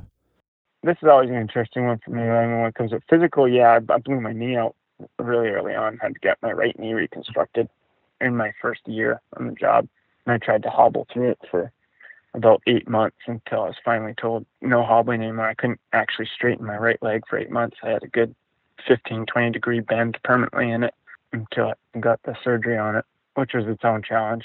That was eight years ago now. My right leg's still smaller than my left leg. The atrophy was pretty decent. The mental challenges, I mean, we all have it. If you've been on long enough, you've been affected by something somewhat, the variation of that effect, whether it just means you come home grumpy for a day and you just need that three hours where it's like you can't do dad jokes and be happy for a little bit, just like give me a sec. Or whether it unfortunately gets to a point where you recluse yourself from society and it becomes a bigger issue. I've certainly never had that recluse from society. Have I had the grumpy dad days? Oh yeah, for sure. The one that has probably affected me the most I've ever done was back when I was volunteering. It was my first fire fatality. It was a daytime fire and it was just a small fire, but she had oxygen in her nose, nylon dressing gown, lying in bed with her oxygen tank. She decided to have a cigarette, lit her bed on fire. Her son-in-law dropped a dry chem on her. Cops actually arrived before us. I was working construction in district, so I got the fire out pretty quick. There was nobody else showing up. Eventually, one other guy showed up 10 minutes later. Well, cops had already been on scene and they had put another dry chem extinguisher on her. So we show up, the fire's out, the mattress had to be hauled outside and dealt with. But one cop is working on her on the floor. And I go in to start working. The guy that was with me, he took the mattress to go deal with that, and the other RCMP officer outside, leaving me with the one other RCMP officer working on her on the inside. And you know, dry chem makes it cough and sputter without going into too much detail. we finished that call, and I didn't. Yeah, again, don't really think much of it. You do it, but I I was a vegetarian for about two months. Anytime there was cooked meat near me, I was out. There was just no way I could have eaten it, and we had no system. When it takes you ten minutes to get enough people to actually respond to something, you can imagine the infrastructure we had. That's the way it was, and it was still the early stages of even this being a thing that was talked about. It Doesn't affect me anymore or anything like that, to my knowledge. I think other stressors are more. My wife definitely notices change, has always been my one telling me the changes. She noticed a big change when I was at Two Hall, dealing with that stuff constantly.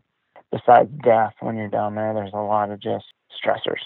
Like it's pretty harrowing to see people living like that day in and day out. The suffering and the struggling. Exactly, and what seems to be a absolutely hopeless situation that you can't have a overall positive effect on. And it must be a real crazy dichotomy with how rich Vancouver is. So you see both of those worlds living very close together. Oh yeah, there's one 1.8 million dollar 800 square foot apartment that's just being built near the fire hall.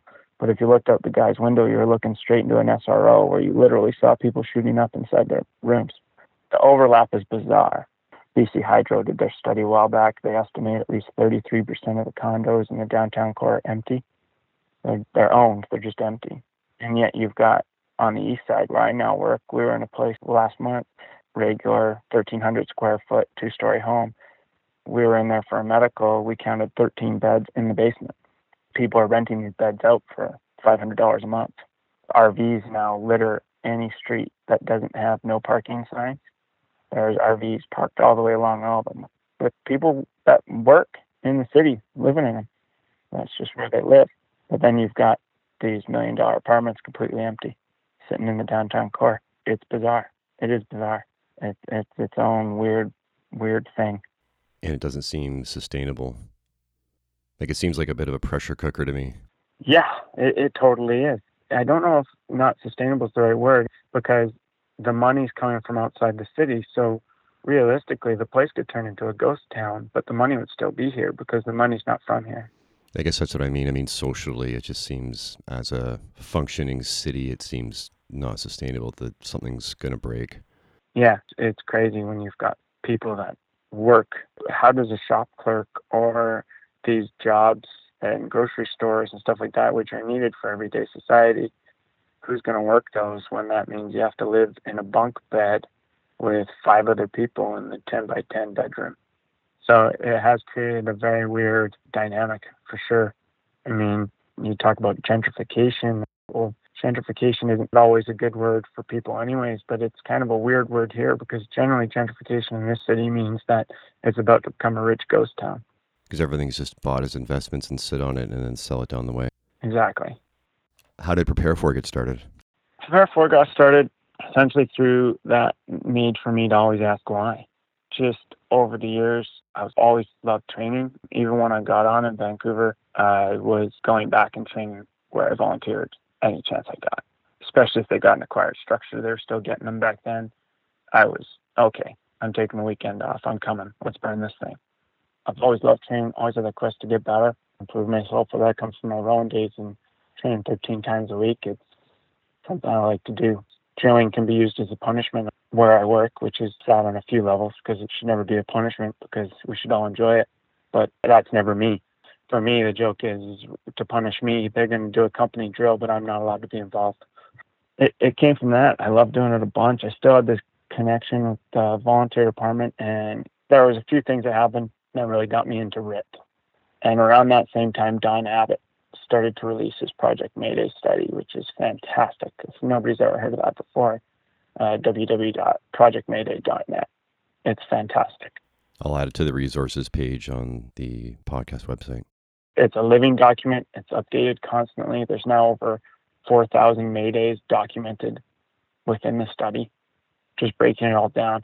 And so I started finding that in my studies. And actually, how I got on the Project Mayday was I was looking more and more into it and really trying to get my stuff up and running. 2010, NFPA 1407 was released. So that was brand new. So I'm already looking into that. And I'm starting to see what is classified as what RIT training should be in this new standard. And so now I've got something to work off of. So now I'm picking away at the different things in that. And I actually, it was Justin McWilliams who runs Firefighter Rescue Survey. So he's trying to document the saves because there's too many statistics about the fatalities. He wants to document the stage. And it is a great point. And so he's doing a really good job with that over the years. An amazing resource. Uh, and I remember reaching out to him, asking him if he had any data on RIT stuff, like where we're finding down firefighters when we're going in and having to locate them. He's the one that pushed me over and said, you know, I, I'm not doing that, but here's the guy, and pushed me over towards Don Abbott and the Project Mayday. And it kind of all catapulted from there, talking with other guys and doing stuff. And I remember talking to a captain of training at my old volunteer department who's still there. I actually just went down to Olympia, Washington with him and my old deputy chief. The three of us went down to do some hose training with uh, Shoop, taking his basic vengeance class. So we're, we're still good buddies. We're still always training together and doing what we can. And we're talking about this and how it just doesn't really exist out there and what would need to happen. And then out came the playbook. Everything just fell in the session. So the fire commissioner of British Columbia created this thing called the playbook where they want to try and help standardize the training of all fire departments. And they put these three classes of firefighter exterior, interior, and full service, and all the criteria that needs to be met in order to be in each of these categories. And in this, it says you need 1407 training to be an interior firefighter. Well, nowhere in the province at the time was teaching 1407 curriculum. So it kind of all just fell in place. And I talked to my wife, and it's like, well, we can do this. It's something we need. It's something that I'm super passionate about. And now the fire commissioner's come and said everybody needs it, but nobody has anywhere to get it from. So next thing you know, I'm building props. I'd already built some anyways to just practice with my old volunteer department on different stuff. I've been traveling around to different departments with different buddies, just finding out what they did with different RIT stuff and joining in on practices of different parts of this 1407 so I, I could do it for myself and so over time of doing all that to take off 1407 for myself, it developed into me having all these resources to build these props and put everything together and bought a 20 foot by 8 foot trailer and rented that up so we could do it all. And next thing you know, we can provide 1407 training at any fire hall that has a flight of stairs. So started pitching that to departments. That was back 2015. We started that, and it's been a, a hit ever since, really. From that, we developed into other stuff, forcible entry, some pumps and pumping. It's fun. I love it. It's a way to keep that connection with the volunteer still. I still go back and train with my old department all the time, but to get out and talk to those other departments, it feels great. I'm at the point now, one department just emailed me, asked me to double check some of their SOGs. IAFF department, NBC here, we got to teach last year. They changed the RIT SOGs. I looked at them and all through it, you can see everything we talked about. It feels amazing. Talk about the importance of tools and understanding that we usually put a five paragraph description of the pump we want and the body type. But then we just say, oh yeah, and five pipe poles and three Halligans and a couple axes. That same description needs to be put into your hand tools as it's put into your pump and your truck body. We're ordering a new truck. I want to make sure we get the right tools. What sort of wording should I put in there? and to know that that change is happening is great. The fact that you have a passion and an intent, and the intent is being received well, is such a great feeling. Oh, yeah, it's wonderful. We've managed to go all across the province now. We're up in the Kootenays, right in the Rocky Mountains. Last year, this year, we were up through the central interior and northern Vancouver Island. Just got back from the island the last two weekends. We're over there We've got two more weekends here in October and another weekend in November. So we're uh, keeping ourselves busy with that. It's great all the time seeing it. We've had a few career captains in some of our courses that, you know, they're only there because it's on shift at their hall. And, oh, I'm a captain. I don't need to know this stuff. So I'm just going to hang back. And 15 minutes into it, you turn around and they've got the Halligan in their hand and they're wailing away. What have you integrated into your training style that you learned from others? for me, I think it's sort of talking about that one TO I had in my chest street was that every student's different and that patience is a thing, especially when you're teaching. And sometimes you can feed them more And if you can, do it because it's just going to keep fueling their passion too. They're just doing the same thing over and over again with no input. You're going to lose them. So throw that curve ball at them. Okay, you're ready for it. Here it is. Keep pushing yourself. This isn't the end. There's always more. And then being patient with other people too that you know they haven't got this one right now. Maybe they're just a little flustered. They start making that Halligan look like it's the marching band baton. Just getting them to slow down. There's a time and a place to raise your voice, but I always thought that that was a good motivator for those that are ready for it. You can't shout at somebody that's flustered. You shout at a skittish horse, is it going to calm down or is it going to jump the fence and run? That's something I've taken away from it is really trying to gauge those students and learning from them too you can learn all sorts from students all the time. Everyone comes from a different background. It's something that always I thought was funny in the fire service is we get these probationers coming into our halls and some are 30 years old, 40 years old, and they start treating them like a two-year-old when they've just got on and this person's got a whole life history. They might have worked in another career department for the past 10 years for all you know. And learning to take that in and comments are serious. And if students want to try stuff, then let them try it. Even if you know it's going to be a failure, let them try it because you telling them it's going to be a failure sometimes won't sink in. But if you let them try it and it doesn't work, then they'll understand why a lot better. Again, I know I'm big on the why, and that's one thing I definitely learned. I like to try and instill is is firefighting isn't black and white. Firefighting is just a whole whack of gray, and that's where we work. You can never say always, and you can never say never. It doesn't work that way. So letting people explore those options and really understand the capability of a certain skill set or the capability of a certain piece of equipment allows them to be able to apply it in all the ways that it can possibly be applied. Whereas if you just say, you use this tool here, they now only know a single function of that piece of equipment. Allowing them to know what that tool's capabilities are gives them way more options in the future. And I think that's huge, giving that why to the background. When I'm a student in the classroom, it's the instructor giving me the respect of being a student is giving me the why. I'm not so grand and all knowing that I expect you just to do what I say verbatim. I'm going to give you the reasoning behind what I'm saying so you can come to the same understanding I have and understand why I'm teaching you this way. What are your thoughts on the brotherhood and the family of the fire service? the brotherhood and the fire service can be very interesting.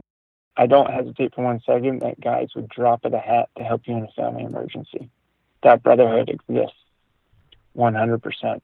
My own troubles with my wife not being able to get in this country for five years, that was eventually resolved through the union and the brotherhood because her mother was uh, terminally ill back home and they weren't allowing her to leave the country. Well, the union got on the horn to every politician they knew and next thing you know, the government's changed their mind on allowing my wife to go home to see her mother. And they didn't hesitate once in that sort of thing. And, and they never do. We're also amazingly good at ripping each other apart. We love to talk trash about each other inside the four walls of the fire hall. It seems to be our best pastime. We're worse than old ladies knitting. But at the same time, when it's time for the tires to hit the pavement, nobody's going to hesitate. 9 11 still pulls on my heartstrings, even though I was in middle school when it happened. I hear about what my department did back then. They're immediately on the street raising money for members of the fallen family. Almost everybody that I talked to that was on the department back then at some point went to New York to help. Or going back and forth for a long time, going to funerals just so that people were there because there's so many funerals happening all at once. The New York Fire Department asked other departments, "Can you guys come and help fill out these funerals to make sure these people get the respect they deserve?" Because we can't make it to every single one mentally or physically. Yeah, a bunch of guys didn't even hesitate, and they'd hang out at the firehouse just to be that guy to talk to. That's the definition of it right there, right? A bunch of people that are 5,000 plus kilometers away that you've never met before. And at the drop of a hat, it's happening. So that brotherhood is 100% real and exists. Like we were talking about before with Chad and James and Ron, those guys, right? 100% of brotherhood exists with those guys. And yet, what's the bond we share is we all have Facebook accounts and happen to work for fire departments. That was enough to start that friendship. I look at the volunteer. I've been out of that for nine years now, but I'm still going to training organi- uh, training stuff with these guys. We still meet up whenever I'm over there to go have a beer or go hang out. And it's not me jumping on a practice night to teach. It's me jumping on a practice night to get my hands dirty and have fun, pull hose together, throw some ladders, talk about stuff. It definitely exists. It's not necessarily always what people think. We're not kumbayaing and stuff like that all the time either. We're we can be pretty ruthless with each other when we want to be. You mentioned that you aren't fond of firefighters comparing what we do to going to war, and it kind of resonated with me. So talk to me about that. Yeah, I'm not a big fan of comparing us to soldiers. I've never been a fan of that. And I think that comes from my rowing days with one of my coaches too, is one of the little sort of pretend rivalries or whatever you want to call it was rugby guys versus rowing guys, right? And one thing that rugby guys always did every year was like create some video of their season, you know, to some war movie or some Friday night football speech where they talk about clawing for every inch and mile and death. And it was always very clear that like that's not what this is. It's insulting to all those military members to say that you out on a rugby pitch or on some sort of training ground are putting yourself at the same risk or level of exertion as a soldier. And I agree. I don't like the hero word. I don't like that every slogan is the bravest. I don't think we deserve that title. I think there are people within our organizations that do deserve that title that have made that career grab or have done that thing that 100% we can give that title to. And it's great that they have allowed for the public to give us all that same amount of respect, even though we haven't got that same accomplishment yet necessarily. But for us to throw it about as something to allow us to beat our chest and ask for a discount to the store is a bit much. Yeah, to me, it made me think of firefighter funerals and the reason why we have certain honors depending on how the person passed. Mm. If you gave the full firefighter funeral to every single person, no matter what the cause was, then it sort of diminishes those honors for the people that we would all agree. I guess there's no other way to say it. Made a larger sacrifice. Is that fair? Yeah, it waters it down, right? Yeah, that's what I'm trying to drive at. I mean, you get into some fires, and yeah, there are some scary moments at times where you think, oh, I don't have enough water, or I really hope that window doesn't blow out right now. But to compare that to somebody shooting at you or dropping bombs on you, I think is a little far fetched. It's just not the same thing. People maliciously trying to kill you with intent is different than a thing that just behaves based on physics. Exactly, which we have the tools and should hopefully have the training and the know how to mitigate. And yeah, mistakes happen all the time, 100%. That's why we have maydays. That's why we have RIT teams because you cannot control every single fire ground perfectly all the time. But it's a different animal than a guy who's gone out and deliberately set a bunch of booby traps for you and then is waiting with a gun putting you in his sights. I've never been a fond person of soldier analogies to hard work because hard work is hard work and hard work should be its own reward anyways and it should be its own understanding. There have been random calls here and there throughout fire service history of firefighters being shot at but i guess what we're trying to drive at is the overall you know every single person that's on the front lines in a war is at risk in a different way at a different level. I don't mean to play down the people that have done amazing grabs through crazy conditions, like the guys in Clackamas County last year that you had to use their own bailout systems to get the woman off the second floor. Like that is phenomenal, and those guys get to earn that title in my mind, and it's great that those guys have earned that title and they've done that, and it's fantastic that they are humble enough or selfless enough to allow that title to then be broadcast over all of us as a fire service. But like I say, I need a discount at Walmart because I put my life on the line every day because it's like going into war off the backs of these guys who have done a phenomenal job. And yeah, one day, next shift, that could be you or I. And hopefully it has just an amazing outcome as those guys had. I frame it for recruits that you've been here for five minutes and you will go out in the public and people will shower you in thanks and compliments, and you need to know where that's actually coming from and not let it go to your mind because it's about what everyone else before you has done. Exactly. And I think we throw it around a little too much. 100% there are situations where I guess you could say that we are in that much danger with all this new active shooter trainings, but it's just not the same level in my mind. And to compare it, I think, is a huge disservice to those military members. we have our own risks, we have our own challenges, 100%. But I do not believe for one second they're comparable to an active war zone. and I've never been in an active war zone, so technically I can't compare. But I'm guessing. it's a fair assumption. Yeah, yeah. What traditions do you think need to be continued to be honored, and what can we leave behind, if any? That's a hard one for me because tradition is great in a lot of things. It's awesome to have a history. I look at some of these East Coast fire departments for comparison, where you get assigned to a hall and you stay there your whole career. And these halls are 100 year old plus, and the hall itself has developed its own culture and traditions through that that makes it unique and they have their own hall patches and it means something and it comes from a place. And i think that's fantastic. Um, my department there is none of that. You get moved around every couple of years to a different location. So it doesn't really exist here and i would love to see that. I'd love to have that individual like unit pride of this is engine 9 engine 9 is known for this or ladder 8 that's the ladder everyone wants to be on. That's the ladder that makes the most grabs has the most training. Like i'd love to know like have a culture like that with that sort of tradition. Unfortunately i say we don't have that because we move around periodically through our whole careers. I like the paramilitary tradition of it. I like having a resemblance of that structure after our previous conversation here. I know that sounds kind of funny, but I was part of our honor guard for a while. I did like how we dress in our number ones. I liked that presentation and the tradition that that upheld. I think it really does align with what you said because that's military and we are paramilitary. We are non military. Yeah.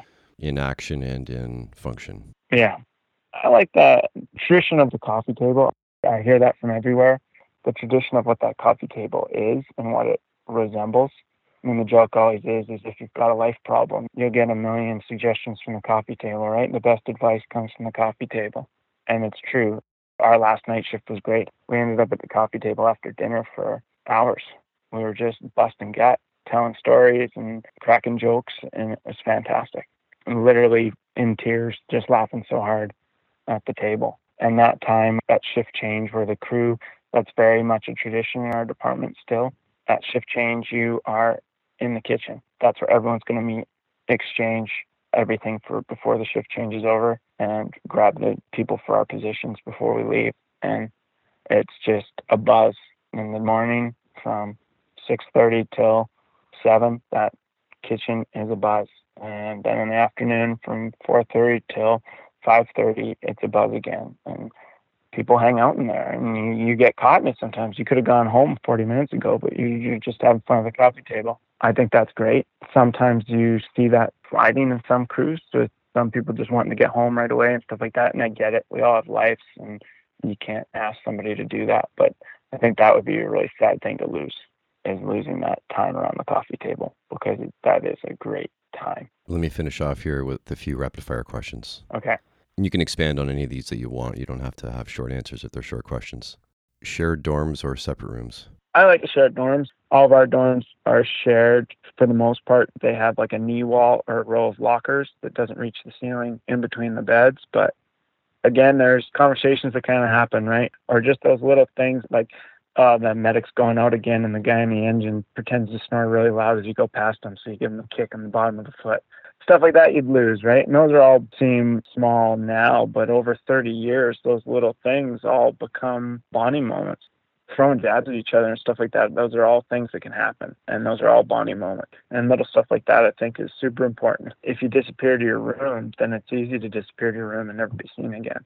One thing that we've talked about that I think would be good for us is not individual dorms as in individuals, but apparatus only dorms. So, like the busier halls, like two hall, where you've got 1,600 runs happening a month, you would have three separate dorms, one for each apparatus, so that you're not getting up for all 1,600 runs. You're getting up just for your apparatus's runs. That's a great idea, especially if you rotate trucks. Yeah. Which gets us into the next one, which is uh, rotating positions or know your role and stay in your lane. I would like to stay in my lane. And this comes from on my job, nobody wants to drive for a number of different reasons. And I fit in that category. I mean, if I've got to drive, I'm going to drive and I'm going to do to the best of my ability. And I make sure I'm on top of all that as much as I can be and always trying to learn on it. But the junior person gets defunct in this driver's seat all the time because they're the last one to pick their place. And it kind of messes with the roles a little bit. There's some passionate drivers on our job, but then they might all get grouped at one hall. So there's only two driver spots, but you got six passionate drivers. I'd love to see them be able to actually take on that role as a position and take true pride in that position, along with as much as guys bash truck and engine company and rescue company cultures, I think there are some good pros to it. We're a jack of all trades system, and our ladder trucks tend to be our most junior firefighters and our most junior officers because they cross staff them with pickup trucks to save fuel. So the pickup truck goes on all the medical runs. The senior guys tend to not want to have to drag their gear back and forth from one rig to the other and want to go on the bigger calls, so they go on the engine which leaves our ladder truck, which is one of the more complicated pieces of apparatus, with a junior set of crew. So again, it'd be kind of nice to see that culture that way to develop those roles. I think we'd see our fire grounds become more efficient with that, but we have the manpower that we could essentially do that. I mean, if you're running all single piece halls, it makes it a little more different. That being said, I know again going back to Clackamas, they run dry halls where the only thing in the barn is a tiller or a ladder with no water on it. So they make it work. But I would like to see that defined. We have these positions, but like you say, you don't know what position you're going to be in from day to day. We do have a runner position. We do have a hydrant. They do have a rough outline of set things they're supposed to do on certain calls, but it doesn't become their position. If you know a position like that and you're assigned and given like a title, I think it helps you build that pride in something. You're a master of one. Yeah, and it's yours now. I know I'm on this rig. This rig does these types of calls and this type of district. Now I can master not only being a nozzleman, but now I can master this district because I'm on this truck. What type of buildings do we have? What are our standpipe systems like? Are they all post 93 or are they all pre 93? And I got to start worrying about different reducing systems and even lower pressures. You can start to develop garden style apartments. Okay, a lot of the time in this district, I know I'm going to have to stretch off the back with the two and a half. My pre-connects don't work here. Like that stuff would be developed and that pride could be made. You get to rep out certain buildings and calls too. Exactly. So I think it would be beneficial. I get the counter argument, playing devil's advocate, that it means that some people get stuck in places they don't want to be and possibly makes boring calls and positions and it could be bad for morale that way and you see less people so you know less people in the department and all that sort of stuff. I, I get all those arguments, but at the end of the day, it is still a job, and our focus should be doing the job to the best of our ability. Becoming efficient in our response should outweigh getting to know everybody. It sounds like all the counter reasons are about us. Yeah. Whereas knowing your role efficiently and effectively is about them. Uh, exactly. Crew workouts or solo? I like crew workouts. We used to be big on sports in this department. Our sport was volleyball. And then that sports got taken away by a former chief. Sports had already been taken away when I got on the job. And so workouts were pretty much individual. Some crews would try and do some team workouts when they could with different stuff. Um, my second six, two haul, the slowest time of day was between like six and eight because everybody kind of partied out and sort of was falling asleep at that point. So you got like a bit of a lull in the day. So we used to go and go for crew runs in this park near the hall in the district with our radios. And then the mayhem would ensue. We knew we weren't going to work out again. I like that. That was a thing, right? And you can push each other, you don't push each other, but you're all there together. Um, now sports are back, and that's great. Like volleyball's back is a big one. My hall has a terrible volleyball court. It's too low of a ceiling and stuff. So, but we've actually been playing handball which has been fantastic. There's people that you wouldn't have seen in the gym before now getting a sweat on. And again, it's another opportunity for cracking wise and having laughs when you do the giant swing and a miss. It adds to all that and helps with that bonding of the crew itself. I think the crew workouts is good. And it maybe isn't as good of a workout as I could get if I go in the gym and just pound out on weights and pound out on a cardio machine.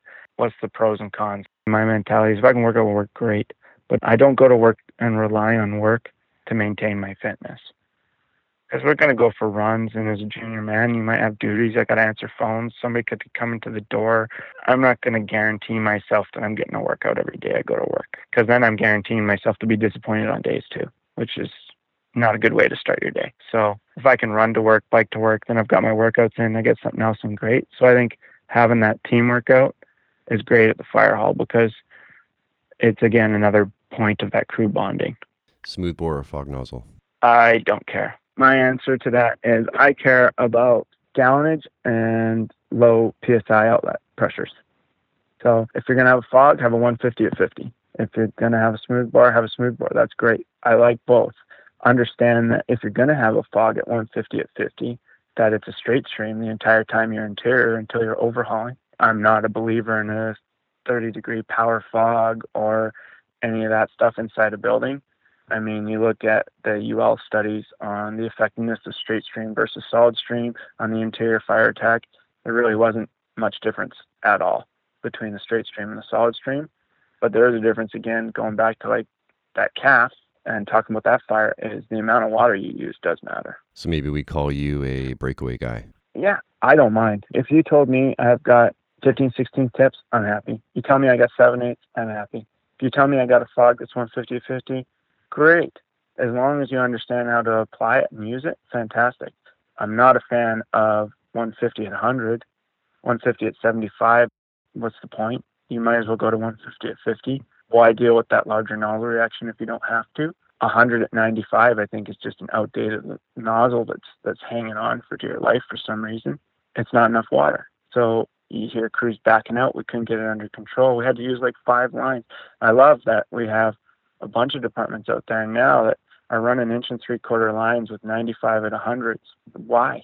Well, less friction loss. What's your pump capable of? 2,000 GPM at 600 PSI? Like, friction loss doesn't matter to you. Why are you carrying around an extra quarter inch of water weight on every length of hose for 95 GPM? Doesn't make any sense. If you're going to run that for whatever reason you choose to run it, put on an inch and a half line. But ultimately, up your volume. Why are you dragging around hose? And it's that understanding. It comes down to that education thing and the why.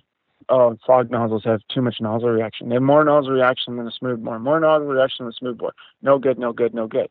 Well, what they forget to say is it has more nozzle reaction than a smooth bore when flowing the same volume of water at the same tip pressure because I don't know how many departments I've ran into where they're like, oh, we're getting smooth bore tips because they have less nozzle reaction than our fog nozzles and it'll be better for our people. You know, well, what do you got? What fog nozzles? Oh, 95 GPM and 100. Well, that's only a 47 pound nozzle reaction. You're going to go a 7 8 tip. Great tip. I love it. 161 GPM, 50 PSI. You're still going to have 62 pounds nozzle reaction though. So you're still going to up the nozzle reaction by quite a significant amount. That's going to be harder for your people to use. And it's that lack of education, I think, that comes in with that. I'm happy to have either. I, I understand that some people are diehard fog people and some people are diehard smoothbore. And, and what I'm saying is probably making both of them cringe. But as long as I've got my 150 plus GPM for my residential structure fires on a high gallonage, low pressure nozzle, whatever it might be, I'm happy. I don't want excess nozzle reaction for no reason. I don't want to carry around extra water weight for a tiny nozzle flowing 95 GPM. Um, I'm happy with just a smooth bore. I don't need a fog for ventilation or all that stuff. I can just ventilate it with a smooth bore or any other various ways that we ventilate things.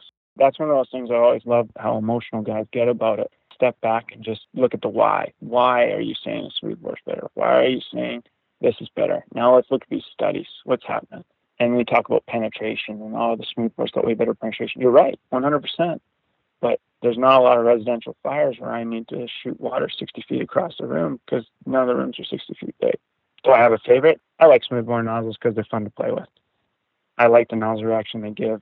But if my department went out and bought new nozzles tomorrow and they were 150 50 fogs, I'd be a happy man. Yeah, that's always been one of those things. It's like when people argue force of entry, bevel to the door, bevel to the jamb. they get to almost fisticuffs over it. And again, it's like, well, it's an inward swinging door. It doesn't matter. Outward swinging door is going to matter. Inward swinging, you know what? There's pros and cons to both. But it's not the end of the world, guys. So continuing on with water, then two and a half inch line, interior, exterior, or both.